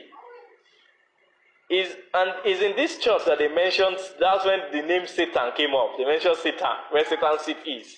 It means Balaam. What Balaam did was, was actually the highest of iniquities. Amen. Let's see. It says, And to the angel of the church of Pergamos, write, These things said, He which had a sharp sword with two edges, two edges, not so. I know thy works, and where thou dwellest, even where Satan's seat is, and that and thou holdest fast my name, and hast not denied my faith. Even in those days wherein Antipas was my faithful martyr, who was slain among you where Satan dwelleth. Verse 14. But I have a few things against thee. Now, the fact that they were in the place where Satan dwells means Satan is one who was teaching this doctrine. Satan, two times. Satan will be the one who is oppressing the people of God, and Satan also sits in church. he will be the one out there disturbing the people, but he also sits in church like a like a priest. I'll be teaching doctrine and be whispering doctrine to the preachers at the same time. And it's not that at the same time. What he did is that to this world, he gave the, this world to the beast. I asked God one day, I say, I was reading a book of Revelation. I say, I see Antichrist, I see beast. I, I even see Babylon. I asked God, God, where is Satan? God told me he's in the church. Disturbing brethren. And you see, that's this is the proof. He's in the church disturbing brethren, teaching false doctrines. Bringing bitterness, malice. This is the one doing all those things. Because he's, he, who, whose enemy? Who is his enemy? God. Unbelievers are not his enemy. So he gave those ones to the beast, the world, handle them. His enemy is any and is God, and he can't reach God, but what he can reach, he can reach you, who is going to God. You know how we sing? The day we start singing that song, we don't know we're in, in trouble. We are going to God, oh, oh with us, oh, oh, oh, we are going to God. Oh. And you are singing the song, you are disturbing somebody. somebody whose enemy, arch enemy is God. He can't reach God, but he can reach you. And so before you get to God, he wants to deal with you. Amen. You know, we sing some songs and say, man, we should be taking easy. But no, we are not of them that will be afraid. No, we will sing it. We will sing. Amen. Because we are indeed going to go. Another song I know that brings trouble. Elohim, Elohim, Elohim. Hey, you are calling all his enemies. all Satan's enemies. and he still and he knows he still have covenant of hell and death inside you. Have you noticed? It's not season you begin to press all manners of buttons. Trouble will begin to happen. Yeah, everybody, what's going on? It's like a literally on fire. Amen. but it's good. Call Elohim. He's the only solution to that boy. Only solution. Let's go to God. He's the only refuge and hiding place against him. Amen. No matter what it pours upon the face of the earth, coronavirus or COVID, or with whatever variant and mutation, they should mutate to whatever they want to mutate to. I will not be afraid. I will follow God. They let them mutate and become a man. so I don't care. It's their, their own. Amen. Praise the name of the Lord. For the name of the Lord is a strong tower. The righteous run into it and they are. We are saved. We are running for salvation. We will be saved. No doubt about it. Amen. How many call upon the name and are saved? As many, everybody, whosoever call it. Is it not his name we are calling upon? You are saved. You will be saved. You are journeying to full salvation. Nothing can stop us. Praise the name of the Lord. Hallelujah. Amen. So it says, But I have a few things against thee, because thou hast them that hold the doctrine of Balaam. Who taught them the doctrine of Balaam? Ancient doctrine. There's nobody, there's no way you can find it by yourself. it's Satan that I will come and teach it. Because it's Satan who, who knew Balaam. You know? He said that I came to that church, I was teaching doctrine of Balaam. What, is, what was the doctrine of Balaam? He taught who cast who taught Balak. He preached to Balak. Balak was the king of Moab. Balak had a problem. Like, I have a problem. Balak had a problem. Balak was in his in his country, Moab. Before you know it, he saw a great people. You can't read what he said in Numbers. Yea, behold, I see a great people come out of Egypt. They cover the face of the earth. There are too many. Balak was so afraid. Yea, who can help me de- deal with these people? I know I cannot fight them. They will finish me. Who can help me? So he went to go and call Balaam. Let's see. Let's go to Numbers. Let's go and read. Oh my God. Praise the name of the Lord. Are we blessed, somebody? Are you sure you are blessed? Don't come and tell me you are not blessed.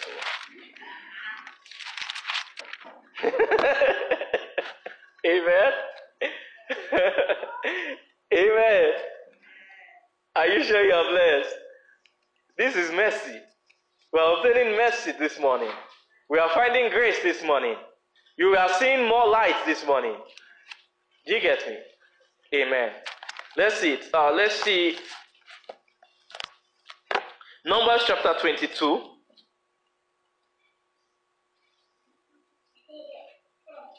From verse 1, I read. I'll be skipping as I read, so just flow with me for time's sake. Numbers chapter 22, from verse 1, I read. And the children of Israel set forward and pitched in the plains of Moab on the side on this on this side Jordan by Jericho. So it means that in the plains of Moab, not in Moab, but Moab could see, they would have seen them.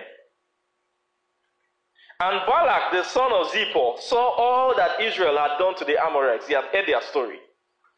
And Moab was so afraid. So who was Moab? Balak was Moab. A king is his people. They said Moab. So they said, verse 2, they call him Balak. But in verse 3, they call him Moab. Because he was the king of Moab. He was Moab. And Moab was so afraid of the people because they were many. And Moab was distressed because, because of the children of Israel. And Moab said unto the elders of Midian, Now shall this company lick up all that are round about us, as the ox licketh up the grass of the field. And Balak the son of, of Zippor was king of the Moabites at that time. Verse 5 He sent messengers therefore unto who? Balaam the son of Beor to Petor. Now pause that. Okay, verse 7. Let's see, okay, let's see verse 6 because that's what he wanted. That was the reason he called Balaam. Balaam, this is what I want you to do. Come now, therefore, I pray thee, curse me these people. He must have known about Balaam. That Balaam was a very mighty prophet in God's sight. Anything that Balaam causes, you know his reputation now, they look at your resume. How did he know go and call Balaam? They've heard of this Balaam. If anything Balaam causes, forget it. It's finished. But let me tell you, do you know part of Balaam's problem is that Balaam was blessing he himself. Do you get it? Balaam can bless you and say, Blessed be Bemi, and Bemi will be blessed with gold. But Balaam himself was not a gold, they don't have too many gold. And he, that was his problem. that was his iniquity. but he had God. If you're a prophet of God, God should be your sufficiency. In the dimension Balaam was. But let's continue. Let's see. Verse 7 says, And the elders of Moab and the elders of Midian departed the rewards of divination in their hands. And they came unto Balaam and spoke unto him the words of Balak. What are the words? Curse me these people, for they are too mighty for me. Peradventure I shall prevail, that we may smite them. Do you get me? Then he now says, ah, For I know that he whom thou blessed is blessed. He knows him. Are you saying that? For I know that who, he who thou blessed is blessed, and he whom thou cursed is cursed. All right. So when they came unto Balaam and spoke the words of Balak, Balaam, verse 8, now said unto them, Lodge here this night, and I will bring you word again, as the Lord shall speak unto me. And the princes of Moab abode with Balaam. Verse 9, And God came unto Balaam and said, What men are these with thee? Immediately God could smell them. Who are these people with you? good, good people have not come to you today. You should know. If God, if, if uh, for example, if all of you we are together, God comes here, God will not ask me that kind of question. because He knows us. We are all in with God. So if God comes and there are people with you, and God asks you, what people are these with me? Better be, better know there's a problem. Maybe I don't know these people. Who are these people? Can you tell me? I don't know these people. Amen. And then Balaam said unto God, Balak the son of Zippor, king of Moab, sent unto me, saying, Behold, there is a people come out of Egypt, verse 11, which covereth the face of the earth. Who said this? Balaam.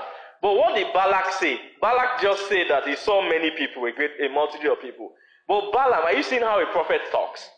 A prophet was not just seeing the people who came out of Egypt. A prophet was seeing the people who covered the whole earth. That, so when Balaam was echoing the words of Balak, he was echoing it in a prophetic sense. That yeah, these people actually their destiny is to cover the face of the earth. And what he was saying is, Come now, curse me then. Peradventure I shall be able to overcome them and drive them out. And God said unto Balaam, Thou shalt not go with them. Thou shalt not curse the people, for they are blessed. Uh-huh, Rishi. But you know, in those days, when a king sends messengers, they don't go empty handed. You get me? Because we're called to call you. So before they even talk, they will first drop their weight back on. The thing will sound. If they wait, the thing will first sound on the door. Then, boom, you know something has arrived. And so Balaam was now considering, man, God said I should not go, so I cannot go. But so Balaam being stubborn went to go and inquire again. because it, God knows his heart. He wanted to go. So Verse 13, and Balaam rose in the morning and said unto the princes, get, get you into your land, for the Lord refused to give me leave to go with you. And the princes of Moab rose up, and they went unto Balak, and said, Balaam refused to come with us. And Balak sent yet again princes more, and what? And more honorable. So that honorable means with more gold, with more reward. Because they won't come empty handed if you know the how ancient operations work. If Abraham met Melchizedek and did not go empty handed, but gave him a tenth of this thing, are you seeing how it works? Amen. And they came to Balaam and said unto him, Thus said Balak the son of let nothing I pray thee hinder thee from coming unto me. And Balaam answered, I cannot go beyond what the word of oh Balaam answered and said unto the servants of Balak, If Balak would give me his house full of silver and gold, I cannot go beyond the word of the Lord my God to do less or more. So it means they were promising him things. They came with silver and gold, came again, and all this while it was Satan really tempting Balaam. The thing was building. He was building, but because he's a prophet, he was saying, No, I cannot go. I cannot do more than what the Lord. He was still standing firm. Now, therefore, I pray you, tarry ye here also, that I may know what the Lord will say unto me. Now, normally, if God says something to you, and you know you are a prophet, God says, Don't go with them. What should you do? End it there and move on. But God knew what was happening to Balaam. Amen? And God sometimes answers men according to the idol of their heart. But God also had a plan behind this. At the end, maybe if there's time, I'll explain the plan. You get, but in short, God also wanted Balaam to prophesy some things concerning Israel. I will show you one of those things. That was the first place Jesus, you see Jesus also, you see him mentioned again. That's Numbers chapter 24. We'll get there. So God actually, what the enemy planned for evil, God wanted to turn it around for good, but also wanted to try and save Balaam. Because he had, Balaam was the only one who could prophesy those things. Moses was not that stature, did not have that stature. Aaron, if Moses did not have the stature, who is Aaron? so in all the earth, the only person who could say things that were happening in, those, in that era, the prophetic arrangement of what Israel was about to encounter, what Israel was about to achieve, was Balaam.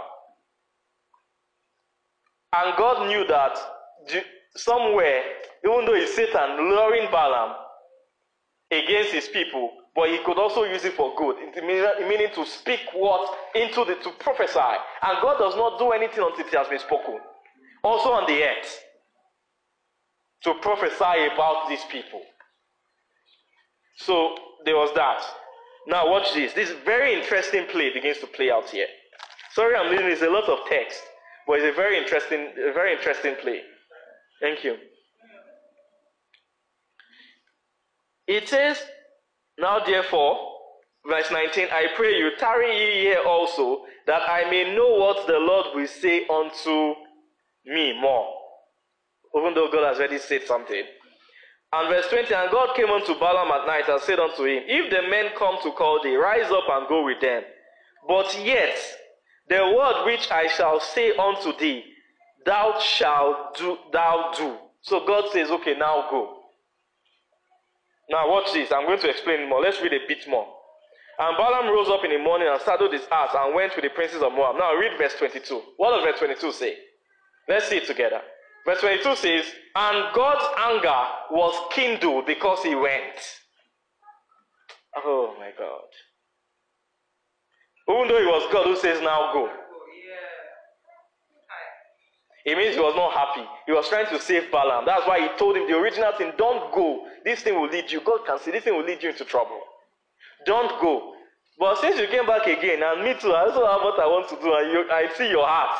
I know you want to go. Okay. If they tell you should go, oh yeah, go. But by the time he was now going, you know, God was, uh, was did that, oh, you know, when someone say, oh yeah, go.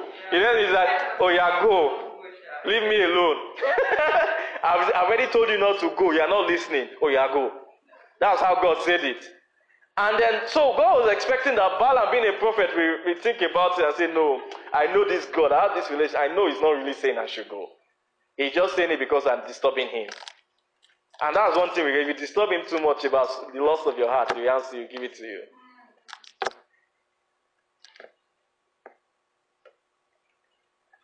So God was not happy. God was say, ah, at your stage, at your stature. If you later you will see Balaam's stature, he was not a small boy at all. At your stature, you should know that I didn't. Well, you should know really what I meant. So the Lord's anger was kindled against because he went, and the angel of the Lord stood in the way for an adversary. Hey, may God not be my adversary in Jesus' name. Oh. Except I'm being stubborn, please. Adversary, help me. adversary away. help my life. and God loved Balaam. See help. Watch this help. Watch this help, guys. This is an interesting story. Balaam did not see the angel that was standing as adversary, but the, the donkey saw, verse 23. The donkey saw the angel of the Lord standing in the way, and his, his sword drawn in his hand, and the, the donkey turned aside out of the way and fell into the field. And Balaam wiped the donkey. And he did it three times. Now, let's go down. So it happened in 24, then it happened in 25, then in 26, verse 26 now says, And the angel of the Lord went forth and stood in a narrow place. The same thing, it happened again. Balaam, verse 27, Balaam flogged the donkey again. So three times. Then verse 28.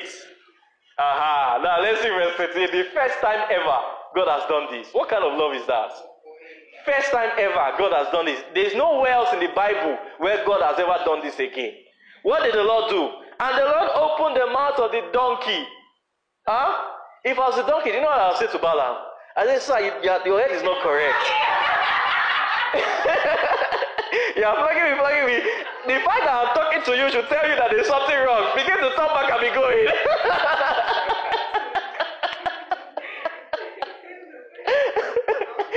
In fact, the moment I hear a donkey talk, I will, I will just leave, I'll start walking back to my house because I just know trouble has come. I'll Amen. And then, so the Lord had no other way of reaching Balaam. And Lord opened the mouth of the donkey, and she said unto Balaam, Why have thou done? What have I done to you? you have beaten me all these three times. Please, sir. Uh, uh. And Balaam said, Because thou hast mocked me, I will dare the sword in my hand. If I had a sword, I will kill you. Okay, now let's see verse 31. And the Lord opened the eyes of Balaam, and he saw the angel of the Lord standing in the way. Now, watch this, verse 32. Hmm. Verse 32. You will see they now revealed Balaam's problem.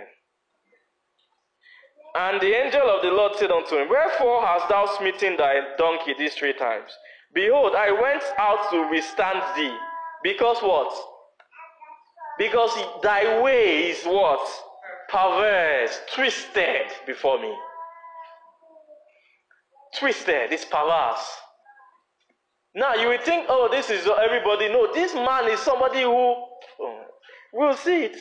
This man, nobody else, I've not seen anybody who, who could boldly say, who has seen, who has heard the words of God. Those words of God, the spirit of prophecy. Seen the vision of the Almighty. And he says, and knew the knowledge of the Most High. Do you know who that is?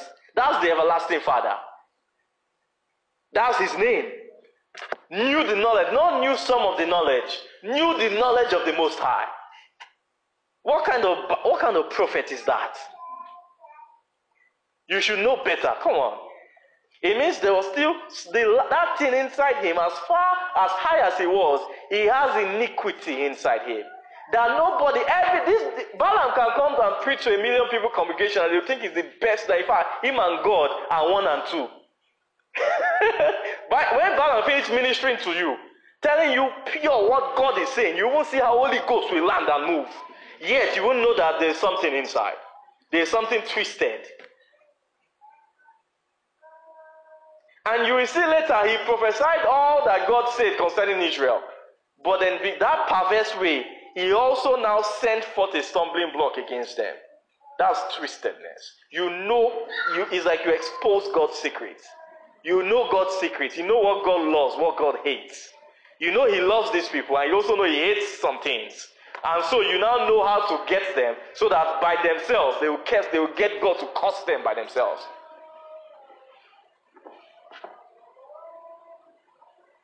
Iniquity is dangerous.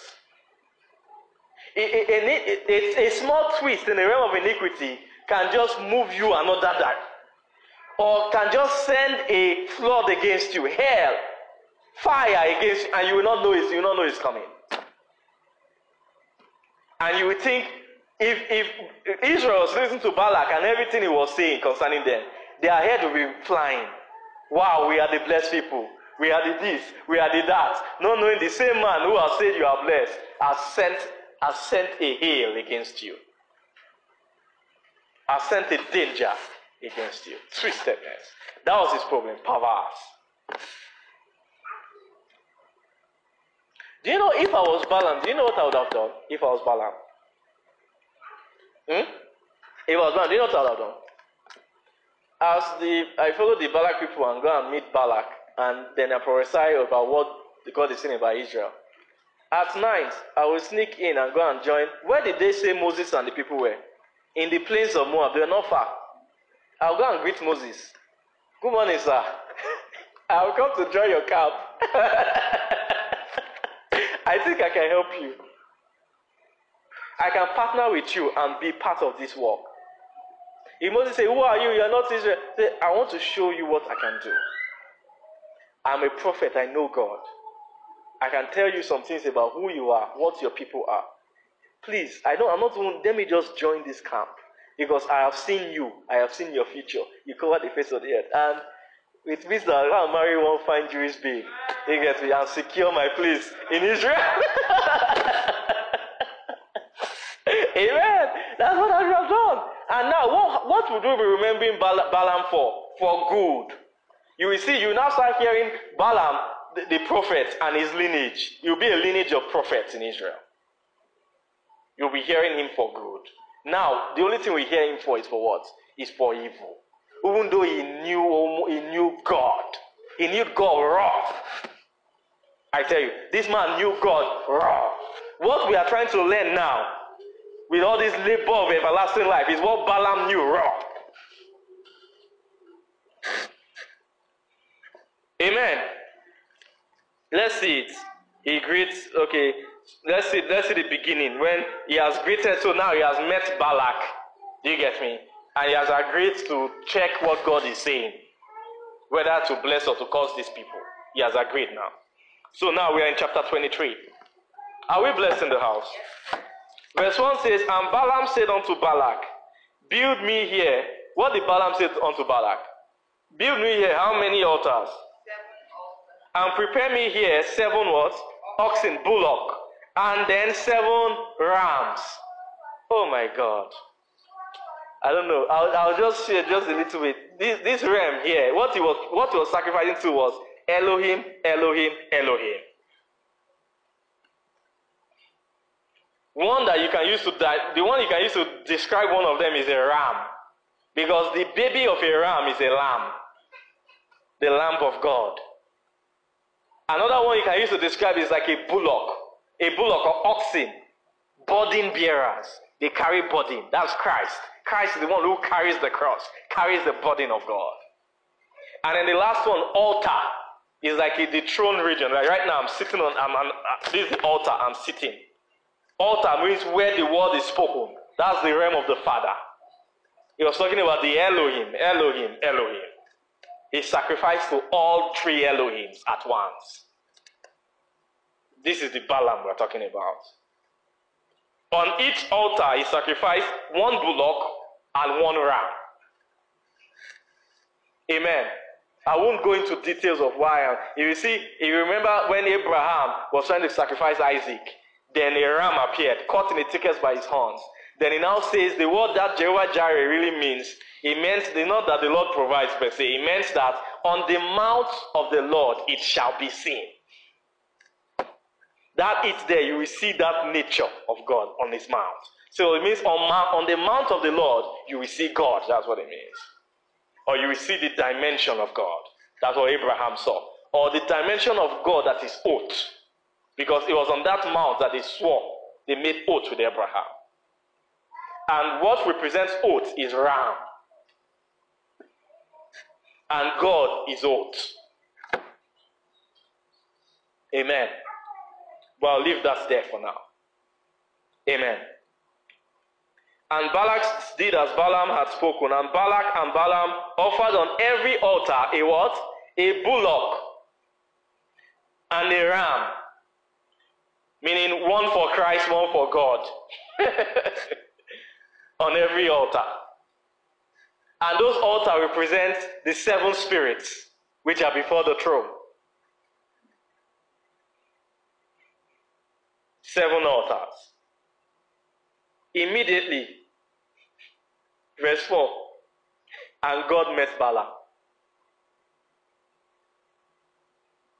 But this is the God, the angel of the Lord. What did the angel of the Lord say concerning Balaam? For your ways is what? Perverse. Yet, he knows how to get God. Let me tell you, God is laws. Once you, you learn it, once you know knowledge, you know it, you own it. You will know how to bring God. Yeah? Amen? We are going to learn this in a mass. That you know, in John 14, when he was talking about the Father and the Son making a abode, then he was talking about the commandments, my words. They were talking about the things that you will do. Those are the things you do. Commandments and my word. I told you, knowledge and obedience. Those are the sacrifices you will do. Knowledge is bullock, obedience is ram. Oh my God. For obedience is better than sacrifice, and to hearken than what? The fat of rams. Those are the sacrifices you do. If you do sacrifices like that, in knowing God is a sacrifice. One thing is needful. Mary has chosen it, it's a sacrifice, and it shall not be taken from her. Then obeying God is a higher sacrifice. There is no way God will not come to you if you have not done those sacrifices. But the challenge is that you can be trying to do those sacrifices, but you are seeing only one thing there, so one twistedness in there. So that's why we should have a pure heart. That this God, your heart is fixed. This God shall be my God forever, even unto death. So, what does that mean if this God shall be my God, God forever, even unto death? He shall be our guide unto death. If God is saying that, excuse me, I am in Ottawa, and it's Ottawa people that are blessed. Excuse me, we'll pack our load and go to Ottawa. Simple. That is by it will be my guide even unto death. but Balaam saw that Israel was blessed and refused to go there. Rather, wanted to collect gold from Balak and taught him, he preached to him how to cause God to be an enemy of Israel. Praise the name of the Lord. Oh, glory to God. Hmm. Now look at see look at what the prophecies began to say. God met Balaam and he said unto him, verse 4. I'll begin to round up very soon. And God met Balaam and he said unto him, I have prepared seven altars and I offered upon every altar a bullock and a ram. He knows. so once God met Balaam, Balaam told God, This is what this is what I know what to do. This is what I've done it. And that's the exchange. Immediately God has to God has they have met the requirements of sacrifice. Meaning for us, what does it mean? You are knowing God and you are what? Obeying God. I'm giving you expo. Then what happened, verse 5? And the Lord put a word in whose mouth? In Balaam's mouth, and said, Return unto Balak, and thus shalt thou speak. And he returned unto him, and he stood by. Alright, so verse 7 now says, And he took up this parable and said, Balak, the king of Moab, had brought me from Aram, out of the mountains of the east, saying, Come, curse me, Jacob, and come, defy Israel. How shall I curse whom God has not cursed? Or how shall I defy whom God has not defiled? For from the top of the rocks I see him. Hey. And from the hills I behold him. Lo, the people shall dwell alone, and shall not be reckoned among the nations. Who can count the dust of Jacob? And the number of the fourth part of Israel. Let me die the death of the righteous, and let my last end be like his. See what Balaam was prophesying. Why did you go and join them?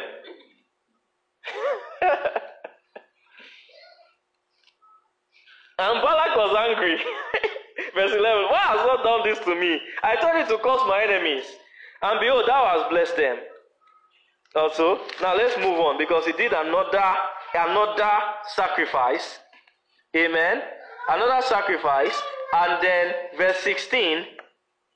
Not so the sacrifice, the second sacrifice he did was in verse 14. Are you still are we still together? The second sacrifice he did was in verse 14, and he brought him into the field of Zophim to the top of and built seven altars and offered a bullock and a ram upon every altar. Then another prophecy. Verse 16, and the Lord, there were three. Verse 16, and the Lord met Balaam and put a word in his mouth and said again, Go again unto Balak and say thus. And when he came to him, he stood, he behold, he stood by the burnt offering, and the princes of Moab with him. And Balak said unto him, What had the Lord spoken? And he took up this parable and said, Rise up, Balak, and hear, hearken unto me, thou son of Zippor. Verse 19, God is not a man that he should lie, neither the son of man that he should repent. Had he said, and shall he not do it? Or had he spoken, and shall he not make good, make it good? Behold, I have received commandment to bless, and he hath blessed, and I cannot reverse it. He had not beheld iniquity in Jacob, neither had he seen perverseness in Israel. But where was that iniquity? where was that perverseness? I the perverseness is iniquity. Who was it in? In the Balaam who was prophesying. Whereas Jacob, they just wanted to follow God, though they had not established stature well to deal with some things. And that was what the angle that Balaam used against them. But they wanted to follow God, and they were following him all the way at that point in time. Amen. So to be free of iniquity is to follow God out of a pure heart. Not only to twist anything, just follow, follow, follow, follow, follow, follow. And there also an amnesis that's kind of like, and they do, and they do like Mugu. huh? Me, it's not my fault. I'm drinking wine. Uh, I did follow the lamb. Follow, follow. That is how we should be like. That's the purity of heart. Amen. Following God where He's going. Now, see. Verse 22 God brought them out of Egypt, and he had, he had, as it were, the strength of an unicorn. Surely there is no enchantment against Jacob. Are you seeing? All these things, he's also revealing the secrets. And he now, so it means that he knows what he, what he cannot do. If, what you cannot use against Jacob. You can't use enchantment against Jacob. Nor can you use what? Divination against them. I pray for us in this place. No enchantment shall work against us, neither any divination in the name of Jesus. I said, No enchantment shall work against us, neither any divination in the name of Jesus. Thank you, Father. Amen. Verse 24 Behold, the people shall rise up as a great lion and lift up himself as a young lion. He shall not lie down until he eat of the prey and drink the blood of the, of the slain. Now Balak was angry again. Mm-hmm. So verse 27, Balak said, You know what, I'll do it, try it one more time. so let's go to another place, another mountain. I pray thee, I'll bring you on to another place, verse 27. Peradventure, it will please God that thou mayest cause me them from their place. If I'm Balaam at that point, I'll be going. I just said no divination shall work against Jacob, neither any, as in, God is not a man that he should lie. No, is he a man that he should repent? Are you not hearing? Maybe it's not. Is it? Maybe Balaam was not even hearing what he was saying. Was just prophesying had to prophesy. I don't understand. so he tried it one more time. Verse 21. No, sorry, chapter 24, verse 1. This is now the blessing here. Are we blessed? This is now the blessing here. Amen. This is now the blessing here. He says, And when Balaam saw that it pleased the Lord to bless Israel, he went not as other times to seek for enchantments, but he set his face towards the wilderness. And Balaam lifted up his eyes, and he saw Israel abiding in his tents according to their tribes. And the Spirit of God came upon him. Yea, this man. And the Spirit of God came upon him. You why is God bothering such a man that has such problems? It's because the man knew the laws. He had the equipment of how to bring that even Moses did not have. Of how to bring the raw God. How did they relate with Moses? I want to see you, Lord. Oh. No, don't worry, you can't see me. You will see my back. Balaam saw his inside.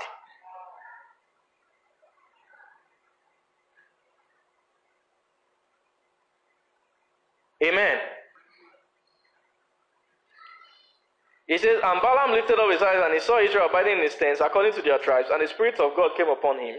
Verse 3 And he took up this parable and said, Balaam the son of Beor has said, The man whose eyes are open has said, He, he has said, which heard the words of God, which saw the vision, not a vision, not among the visions. The, the Almighty has one vision, and Balaam saw it. It's called the vision of the Almighty. Should I tell you the secret? Do you know what that vision is? That vision is Israel, my people. Not Israel as in Jews, as in my people. Check Revelations. All God has ever been looking for is a people. That's all. That's his vision. That's the reason for all this labor we're laboring. We are laboring to what? To become what? His people. I remember he said to the bride, he says, Forget thy own people, the genetics that ties you to earth, ties you to covenant of hell and death. So, what would you exchange that thing, peopleship, with? He has his own genetics. That's how you become his people. Amen? When they impregnate you with the DNA of God, it's called the incorruptible seed of the Word of God. The Word of God which liveth and abideth forevermore. Is that's his people. When you begin to, Christ is his people. When you are a Christ, you'll be doing everything that pleases him. You are now his people. Your culture will be Christ. Your language will be Christ. Your conversation will change. It will be Christ. You are now become what? His own people. Just as Nigerians, we have culture. That's what demarcates the people. Even amongst Nigerians, there are people in people. language demarcates the people. Culture, which transcends into the kind of music we like, how the foods we eat. All those things are part of your peopleship. You have a greater affinity for your people because they share those share, shared values as you, as you do. So God wants to change all of that. Where there is neither Greek nor Jew, Yoruba or Igbo, Hausa or wherever. But Christ is all and in all. Is that not what the Bible says, Colossians chapter 3? So it means your development will be Christ. You will be from the tribe of Christ. That's when you are now becoming. It's, not easy. We know it. God knows it to deliver us and bring us into being, meaning He owns us. For you to become a people, He owns you. Just as they called the king of Moab Moab. Uh-huh. For you to be Moab in God's realm, it means you have His content. You have the content of the king inside you, formed in you. Amen. Are we blessed? We understand that. Amen. Is that clear? Amen. So now, he saw the vision of the Almighty falling into a trance, but having his eyes opened, he now began to speak this vision. Let's see it.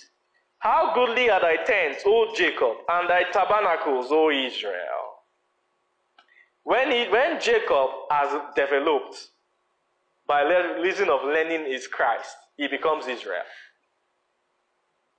So while he's Jacob, he's living in tents. When he's become a people, he becomes tabernacle. That's why they call the New Jerusalem the tabernacle of God is with me. It means by then you are now his people. And then let's let's read it. Let's read it quickly. Revelation chapter 21. It's very important. That's the vision there. According to the New Testament. But it's the same vision because the people in the Old Testament was Israel. But now you see this vision here again. Verse 3, Revelations 23, verse 3. This is the vision of the Almighty. Amen. I said, This is the vision of what? Of the Almighty. It says, And I heard a great voice of heaven saying, Behold, the tabernacle of God. Are you seeing? Tents for Jacob, tabernacle for Israel. And Israel means my people, people of El. Amen. He says, The tabernacle of God is with men, and he will dwell with them, and they shall be what? His people. That's what God is looking for. That's why it's in, towards the end. In Revelation 21, you will see the vision. And they shall be what? His people, and God Himself shall be with them and be their God. Remember last week we were talking about uh, unto unfeigned love, loving one another fervently, is because we are learning how to be a people. Amen. If a people is not just one person. so if we I don't know how to love you now, when we are a people, I don't know how to love you. So before you become a people, you first have to be one. The loving your brethren fervently is making us one. Amen. Praise the name of the Lord. I'll leave that there. But that's the vision. Praise the name of the Lord. Now back to Numbers 24, verse 5. I'm rounding up 10 minutes, please. Because the thing is now entering the, the sweet, the real part. Use the sweet part. Amen. Praise the name of the Lord. How goodly are thy tents, O Jacob, and thy tabernacles, O Israel. How goodly are, are thy tents. I read that again, verse 6. As the valleys are spread forth, as gardens by where? By the riverside, as trees of lign aloes, which the Lord planted. Oh my God. Trees of righteousness. as cedar trees beside the waters. He shall pour the water out of his buckets, and his seed shall be in many waters, and his king shall be higher than Agag, and his kingdom shall be exalted. God brought him forth out of Egypt. He had, as it were, the strength of an unicorn, and he shall eat up the nations of his enemies, and break their bones, and pierce them through with his arrows. He couched, he couched, he lay down as a lion, as a great lion, who shall stir him up? Blessed is he that blessed thee, and cursed is he that cursed thee. Now, whew, glory to God. Here, he just mentioned two things. He's very, he, a prophet. He knows what he's saying. Here, he mentioned two things that he has, he had, he had. Verse four. He, he, he had said, which heard the words of God, and then what? Which saw the vision of the Almighty. So those words form a vision, which he began to describe. And that vision is a people. But the next time he was about to say something similar, he added one more.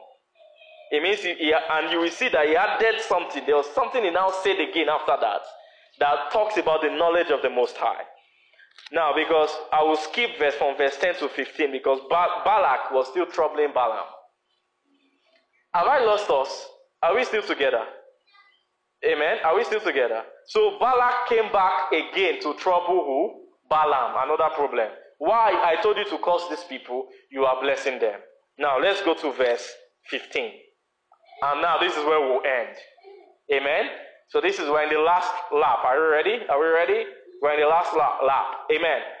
Verse 15, it says, And he took up this parable and said, Balaam the son of Beor has said, The man whose eyes are open has said, He has said, which heard, now, which heard the words of God, one, and knew, knew there, there, meaning he knew the knowledge. The knowledge of the Most High too, which saw the vision of the Almighty falling into a trance and having his eyes open. What did he say when he said it the first time in verse 4? He said the exact same thing apart from one thing knowing the knowledge of the Most High.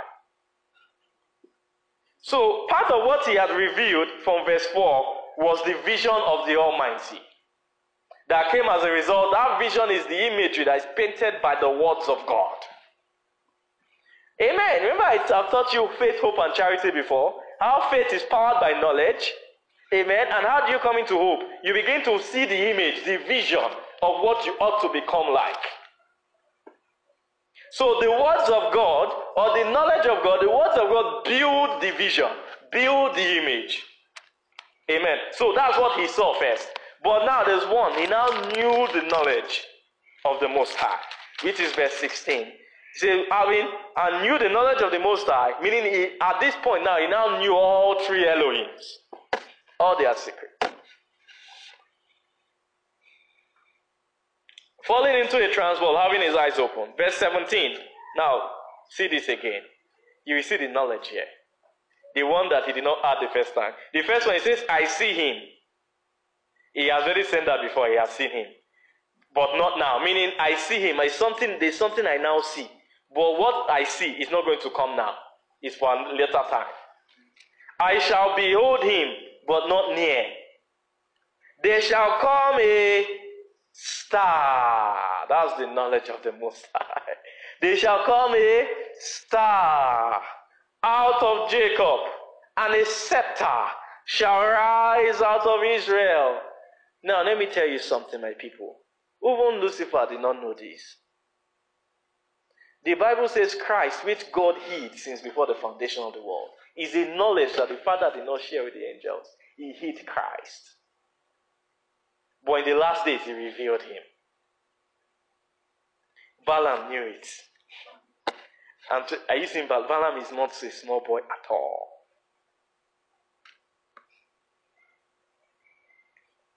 How would somebody know a star will come out of Jacob and a scepter will rise out of Israel?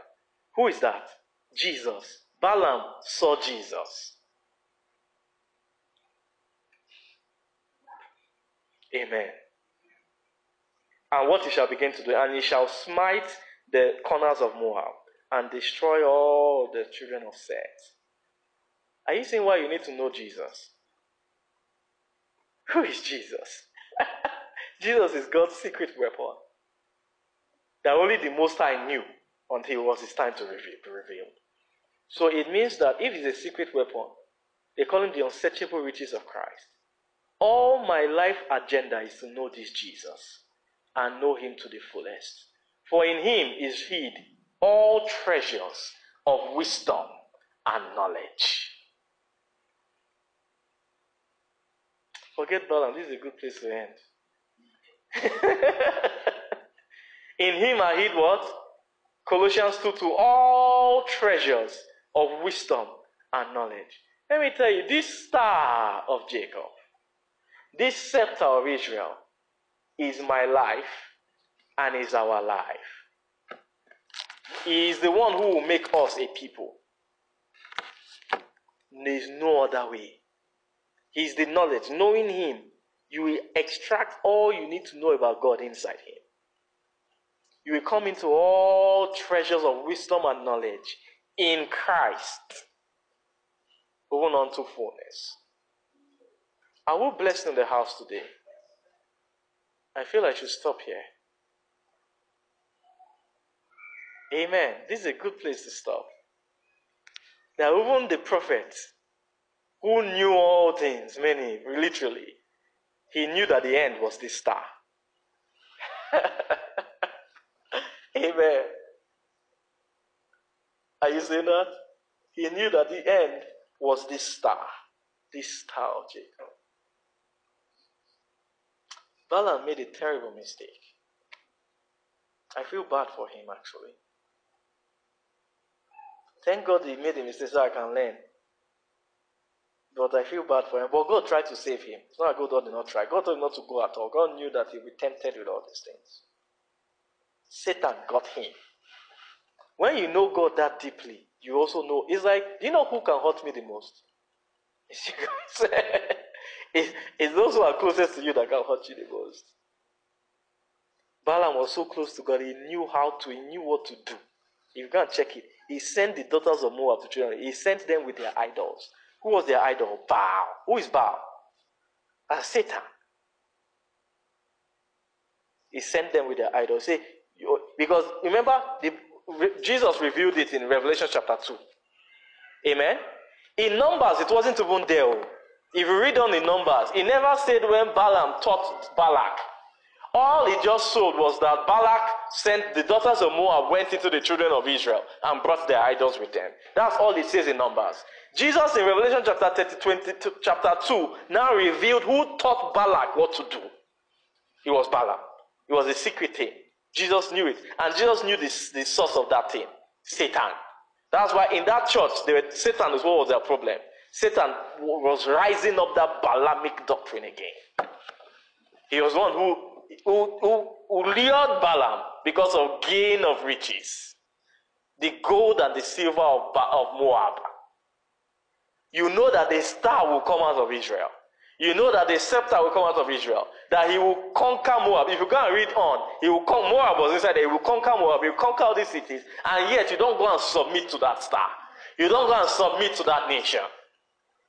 Rather, you go and start teaching somebody, conniving, knowing the secret of their God on how to deal with them, how to get them. All you need to do, see, all they need to do to deal with, to get God to vex for you. Do you get me? That you you have knowledge. Do you get me? And you go and make covenants with Satan again. That's what they did. The real problem was the Baal. They went to what did they do? They went to they went to worship Baal as a result of their intercourse with the Moabite ladies, who introduced them to Baal idols.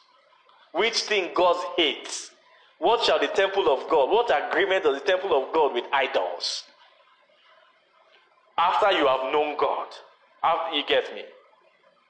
So that was the sin of Israel, and that sin God has to judge it because Satan cannot enter that promised land.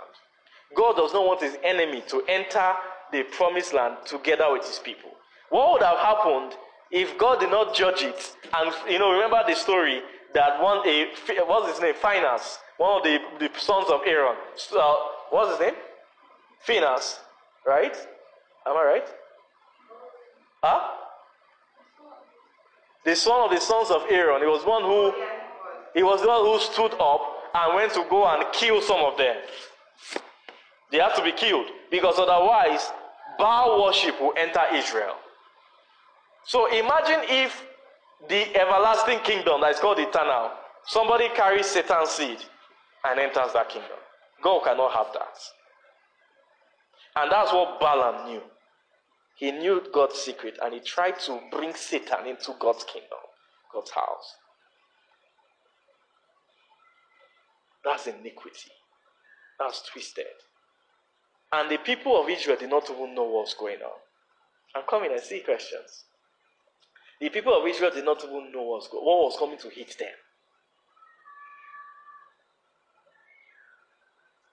Amen. Okay, your question, Paulette first. I'll take Paulette and then Ginny.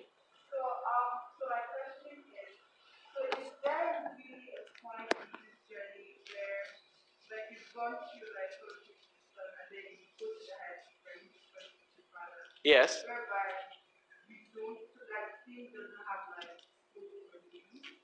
Or is it like, even though you're worshiping, like, you now enter that higher level, worshiping the father, you have to to be conscious of like like, it? That you'll be fighting with, wrestling with. Yes, no, it's not. Uh, so, in, in the learning of Christ, you deal with sin. It's Christ who deals with sin, which is flesh, really.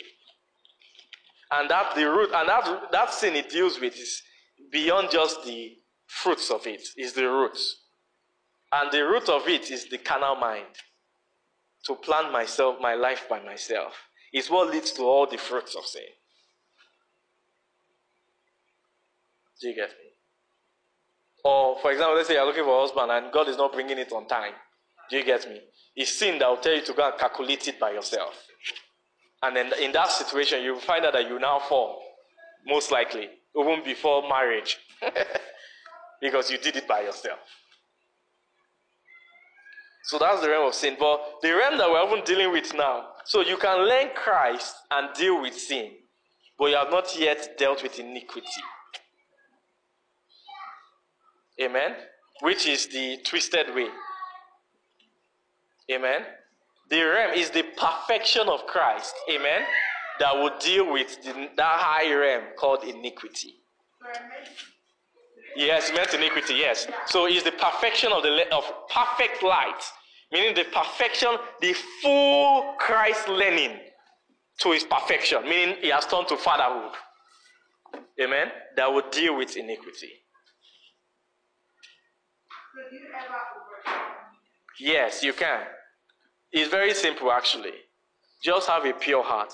This God shall be my God forever, even unto, unto death. You have to, in the realm of iniquity, you almost have to make a covenant with your heart and swear, like David swear, swore. Meaning, do you know why? Because there are times God can offend you, as you can tell. God, you now be angry at God. But if you make covenant, oath with your heart, that this God shall be my God, Balaam was at some point, what caused that is iniquity? At some point, he must have been offended with God, that God doesn't like good thing. you get, I know we have that problem a lot. God doesn't like good thing. Look at me prophesying, blessing people. I bless, the says he blessed. I curse, the person is cursed. Me, myself. I don't have gold, I don't have silver. Do you get me? So that accusation somewhere, you must have to make that thing in your heart that this God shall be my God. No matter what, I am following like a fool. I am following like a lamb follows. That's how you deal with iniquity. Is the lamb. Christ deals with sin. The lamb deals with iniquity. The lamb is the end of Christ. The perfect of Christ. You know, when you are a lamb following God, you have dealt with iniquity. Because iniquity is a twisted way. You, get, you don't want to give all yourself. So you want to find another way out. But when you, as a lamb, you follow God, and this God is who I am following, no matter what befalls me, in sickness or in health, for better or for worse, till death do us part. You have overcome iniquity, and it's possible. Sister Jeannie,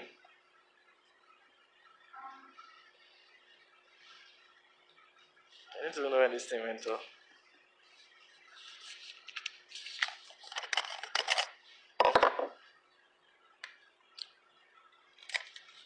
Go ahead.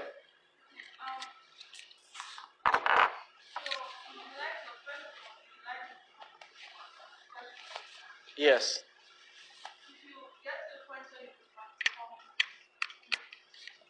Yes.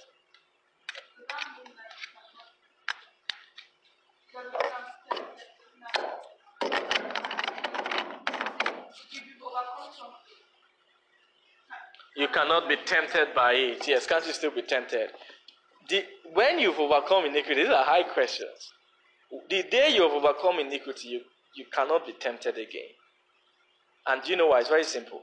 First of all, I told you first, Christ deals with sins. Do you get me? Then the realm of the lamb, being a lamb, is what deals with iniquity. And what that simply means is that I follow the lamb, whithersoever he goes, like a fool. Now, if you are following the lamb, whithersoever he goeth like a fool, would you ever turn? You know, not that you are following him with sense, you are following him with as a fool. They are not when you are in terms of following the lamb, you don't use your sense. Do you get me? You will never fail. You will never fall because you are following the lamb who is pure, who have who can never be tempted. So you, you won't be tempted because you are you are with he who can never be tempted. And your and your oath is to follow that being. So it means that what, does it mean to be tempted? Temptation doesn't mean that the thought does not pass. Temptation means that the thought pass. It doesn't. You don't think it twice. Tem- to be tempted, Jesus they had the thoughts, but the temptation means that you thought about actually doing it. so, so you can still have, because my, my condition now is that if we're living on, if we're on the earth as, when when you say flesh was eating the spirit, Yes. Is it, is it that you never have, you never have that um, flesh spirit again, like when you have to put on okay, regardless of whatever comes decided you result in my to follow God. hmm So regardless of whatever comes in my hand, we are saying not to trouble you whatsoever, like ground, and like nothing can, nothing can ever cross your mind. It, did you get what I mean? Because that's what Yes. Yes, correct. What and what I'm saying is that not that something will pass your will not pass your mind. As long as you're you will still see things. But you will already know the path of life. Where you are going, who you are following, and where is leading you to. It's part of the revelation of the path of life. So you will know everything you need to do next in life, even unto eternal life. That's the revelation of eternal life to you. So you will not be you, you won't be tempted because you know where you are going. So something may flash by, but will, that's all it will do. It will flash by. For example, if I'm preaching today, I know that from 10:30 to 1:30 I'm preaching, and I've made a covenant. This is what I want to be doing. Even if a thought, as I'm reaching at 10:30, a thought will flash by. Ah, go home. It will flash by, go home, and it will go where it came from. because this is the covenant I have made. This is what God has called me to do, and this is what I am. doing. Do you see that? Because so what happens is that as you follow the Christ, Christ is teaching you the knowledge of God, also the paths of God.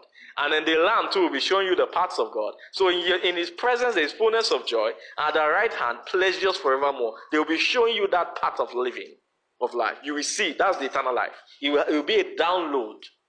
Think about, see what Balaam was saying. If I was Balaam, I would have followed Israel. It means that my future is secure. Are you saying? Because you know the path of life concerning Israel. You know where they are going. Follow them. So if Balaam made a covenant to follow these people, no matter whether I see Moab's gold behind me, I'm following these people. Yes, the gold will pass, and the thought will think. You will think the thought, ah, I like that gold though. But after you finish liking it, you turn your face and keep going to the promised land. And that means that really means that you cannot be tempted. So what makes you not tempted is that you already know where you are going and you are fixed on it. You have the full picture of life as as per the blessing of God has come upon you. And so you, you don't turn from it. Amen. But you see, it's a far place. Uh-huh. Amen. Father, we thank you this afternoon. Any other questions before I close? Please, I, I know today was, I don't know. I, I think God granted us grace though. Huh? I think we were okay. Today was all good, right? That story of Balaam is good to know. Uh, so one can be careful. You have a question? Go ahead, Jimmy. Yeah. So I, I'm, I'm just trying to understand. So is Balaam's error here beyond the time when he seconded whatever? Is Balaam's error here that he was speaking the word of God and God told him to speak, or like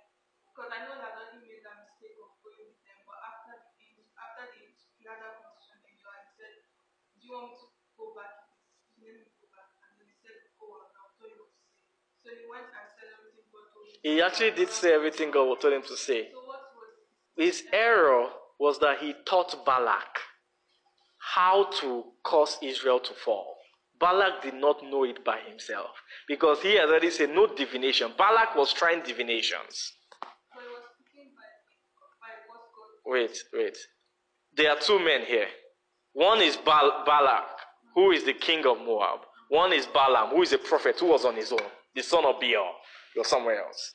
But they know that Balaam is a prophet, meaning what was Balak thinking? This guy can do divination, divinations, divinations, and curse these people. But Balaam is a prophet of God and only can say what God can say. Now, as a prophet, just say what God has said and leave it, and actually follow God. Do you get me? That's what you should do. But was way was perverse, twisted, because he had something else, meaning you have another gain you also want. In addition to, he also liked being a prophet of God and knowing all those things, but he also wanted another gain as well. And he was tempted by that gain. And so his error was that he did he thought he was he was he thought he was being wise. I God, I did everything I told you to do. I said everything exactly as you told me to say it. But then he also, in addition to that, wanted what Balak had to offer, and so gave him advice, taught him how to cause those people to stumble. Are you seeing a double twist? It's twisted. It's twisted. All he should have done was did say what God was telling him to say and go and leave the money and leave the gold and silver. That's what he should have done. And God told him not to even go in the first place. So now that you are here, just do what I, I say and go. But he also had a second agenda. That's the word I'm looking for. It- what is he added? Satan added a second agenda to his life. So what am I saying? Why am I talking about pure heart? Pure heart means oneness. That to be twisted means you have a, another agenda. So you can be trying to play God's side and then also wanting the gain of this world. That's why I say, if any man love the world, the love of the Father is not in him. Balaam loved the world somewhere, and Satan used it to get him.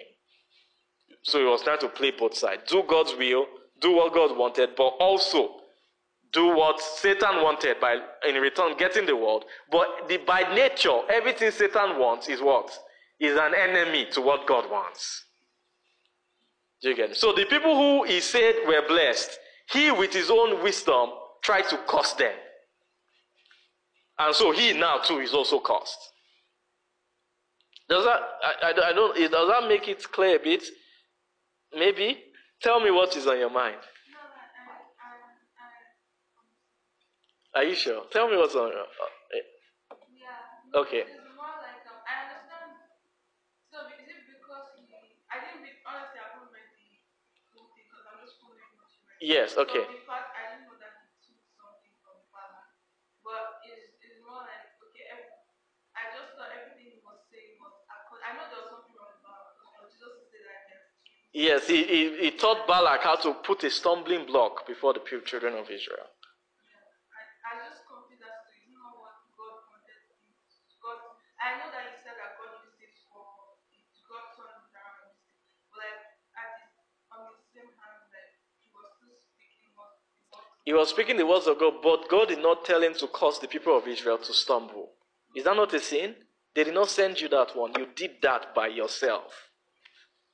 That's the iniquity. He did something. What did he do? He told Balak how, what to do that will cause Israel to stumble. Is that is that's clear, right? He did something. He did something. Though he had, so that's why I'm telling you, the realm of iniquity is a high realm. Most people will not even know that something wrong has happened. Do you get? Because to you, how you are seeing it is that he said what God said he should say, but that's not how God sees things. It's like I told you how iniquity. I can let's say me and you are in a room and I, we are talking, and then I say, "Oh, you come to life meetings and tell them exactly what I said," and you will come and say exactly what I said, and then now also add something to it. That's something that you added is the problem, is the iniquity. so the not divination part was his own word that added to Ginny, the sending daughters of Moab to cause people to stumble He's, is the one. He's the one. He's the one. He taught Balak what to do. And it's not a divination, it's just women with idols. So they get knowing that divination will not work. Amen. Praise God. Uh, Chidima, you have a question? Okay, just just say it.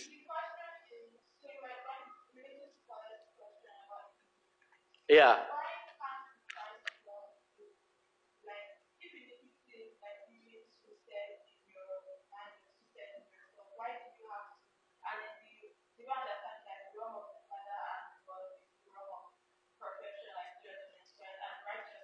Yeah.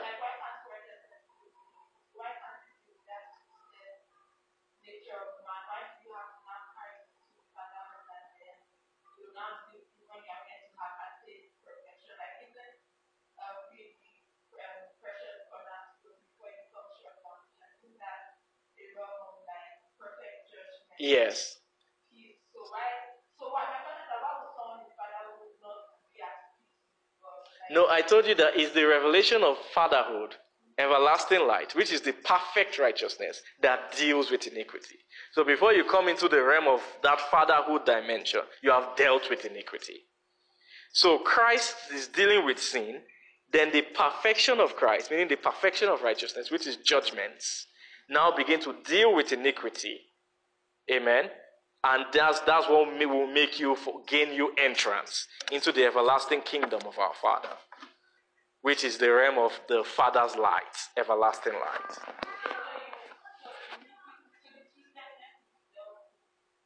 Before entrance into perfection. Is- Yes, it's in the knowledge of judgments you begin to gain that will deal with the twistedness. Then you come into perfect judgment, is what they now talk about the Father's name.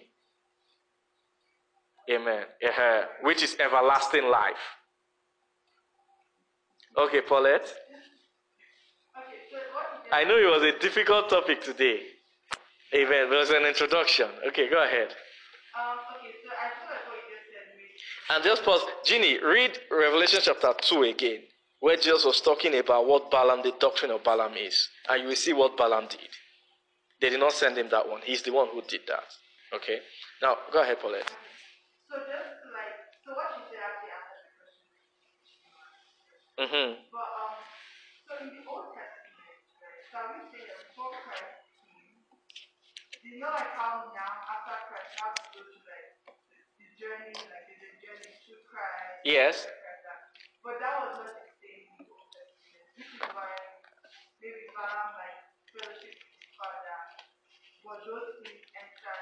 They're still in him. You are very right. He, yes, Balaam had not learned Christ really well. He just was able to, by maybe by experience of leading with God, of the Holy Ghost, because the Holy Ghost used to lead men in those days. By that experience, they were able to know what to sacrifice that will call God will come down. And by all those years of experience of sacrificing and speaking with God, he was able to access the secrets of God raw, but without Christ. And that's the problem. Without Christ, men will always fail. Yes, Christ is the cement, the solidity, the legs, four legs by which you can handle the secrets of God. Uh, thank you for that. Christ is the shield to protect the secrets that will help you. Thank you so much for that. Amen. Uh, Chidima.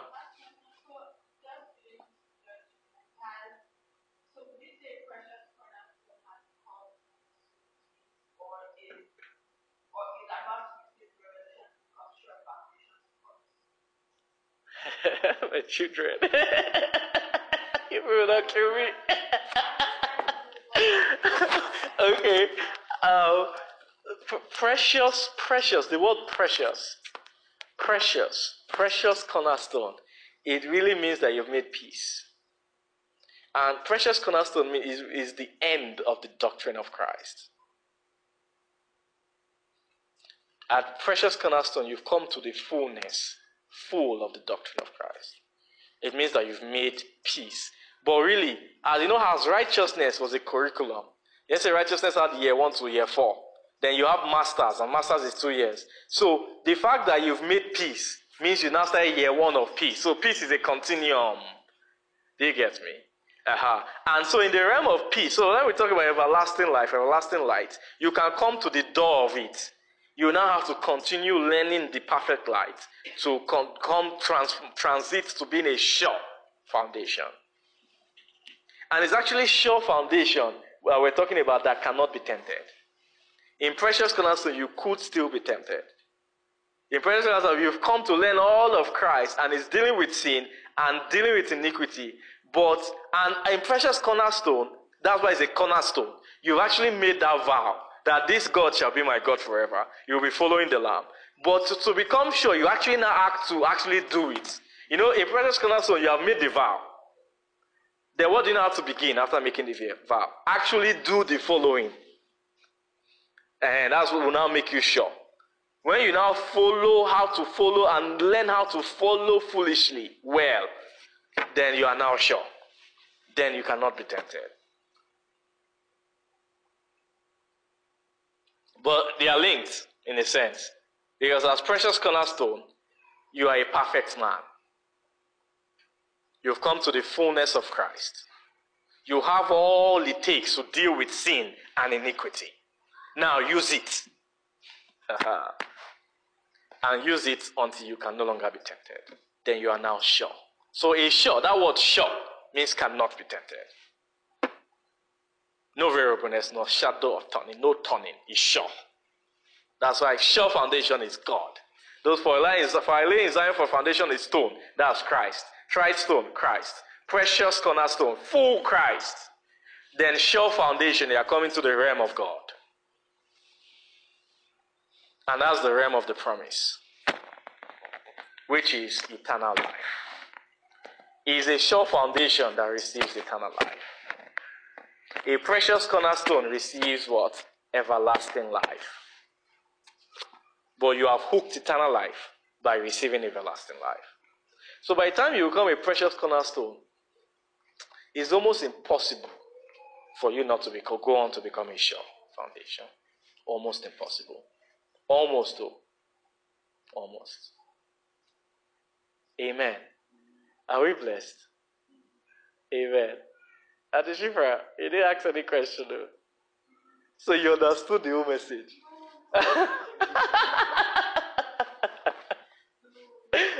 okay. Any questions? Well, give me any questions? Okay. Are we being blessed? Amen. I want to give a one minute recap, maybe for those online who may have gotten lost as we're going through the, these teachings, because a lot was unearthed, deep things. Amen. But we addressed something mainly that we need to deal with the covenant of hell and death in our lives, which came as a result of our coming into this world, born, being conceived in sin. And it's not, and what we establish is that it's not easy to deal with it. And what deals with it is righteousness. Amen. It deals with the refuge of lies and the hiding places. Amen. So that's the short recap. We want to take something home uh, from today's message that you have not comprehended the whole thing. We need righteousness. That's Second John verse 9 where it says, For whosoever transgresses and abideth not in the doctrine of Christ. That, that scripture made more sense to us today, having understood the things we have understood today. That we need to abide in the doctrine of Christ. It's our healing, it's our solution to all everything that Satan did to us. Amen. Everything that Satan, you know, I mean, people have heard of this psychological problem of the.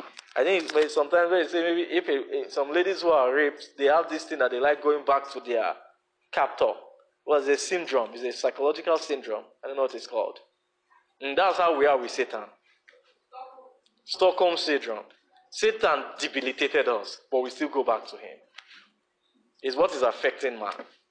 And it will take Christ to deal with that syndrome. Amen. Father, we thank you this afternoon. Thank you for how you have helped us. Thank you for the blessings that you have rained down upon us today. We exalt your holy name. We just say thank you. Thank you even for the questions. Thank you for how deep we went. Thank you for how you permitted us to go into these things for understanding. I pray for everyone out there who is not com- understood this, this protocol, this process of salvation, uh, that you will bring visitation, you will show mercy, and that you will bring light and understanding in the mighty name of Jesus. Thank you, our Father. We love you so much. Continue to help us and bless us. In Jesus' mighty name, we have prayed. Amen. Amen. And I just forgot to mention for those online, thank you for joining us.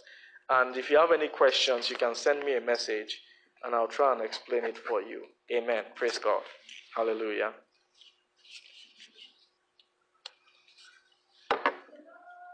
Hallelujah. Ah, thank you. that was a serious nipple. uh, You between the cherubim, shine forth. You between the cherubim, shine forth.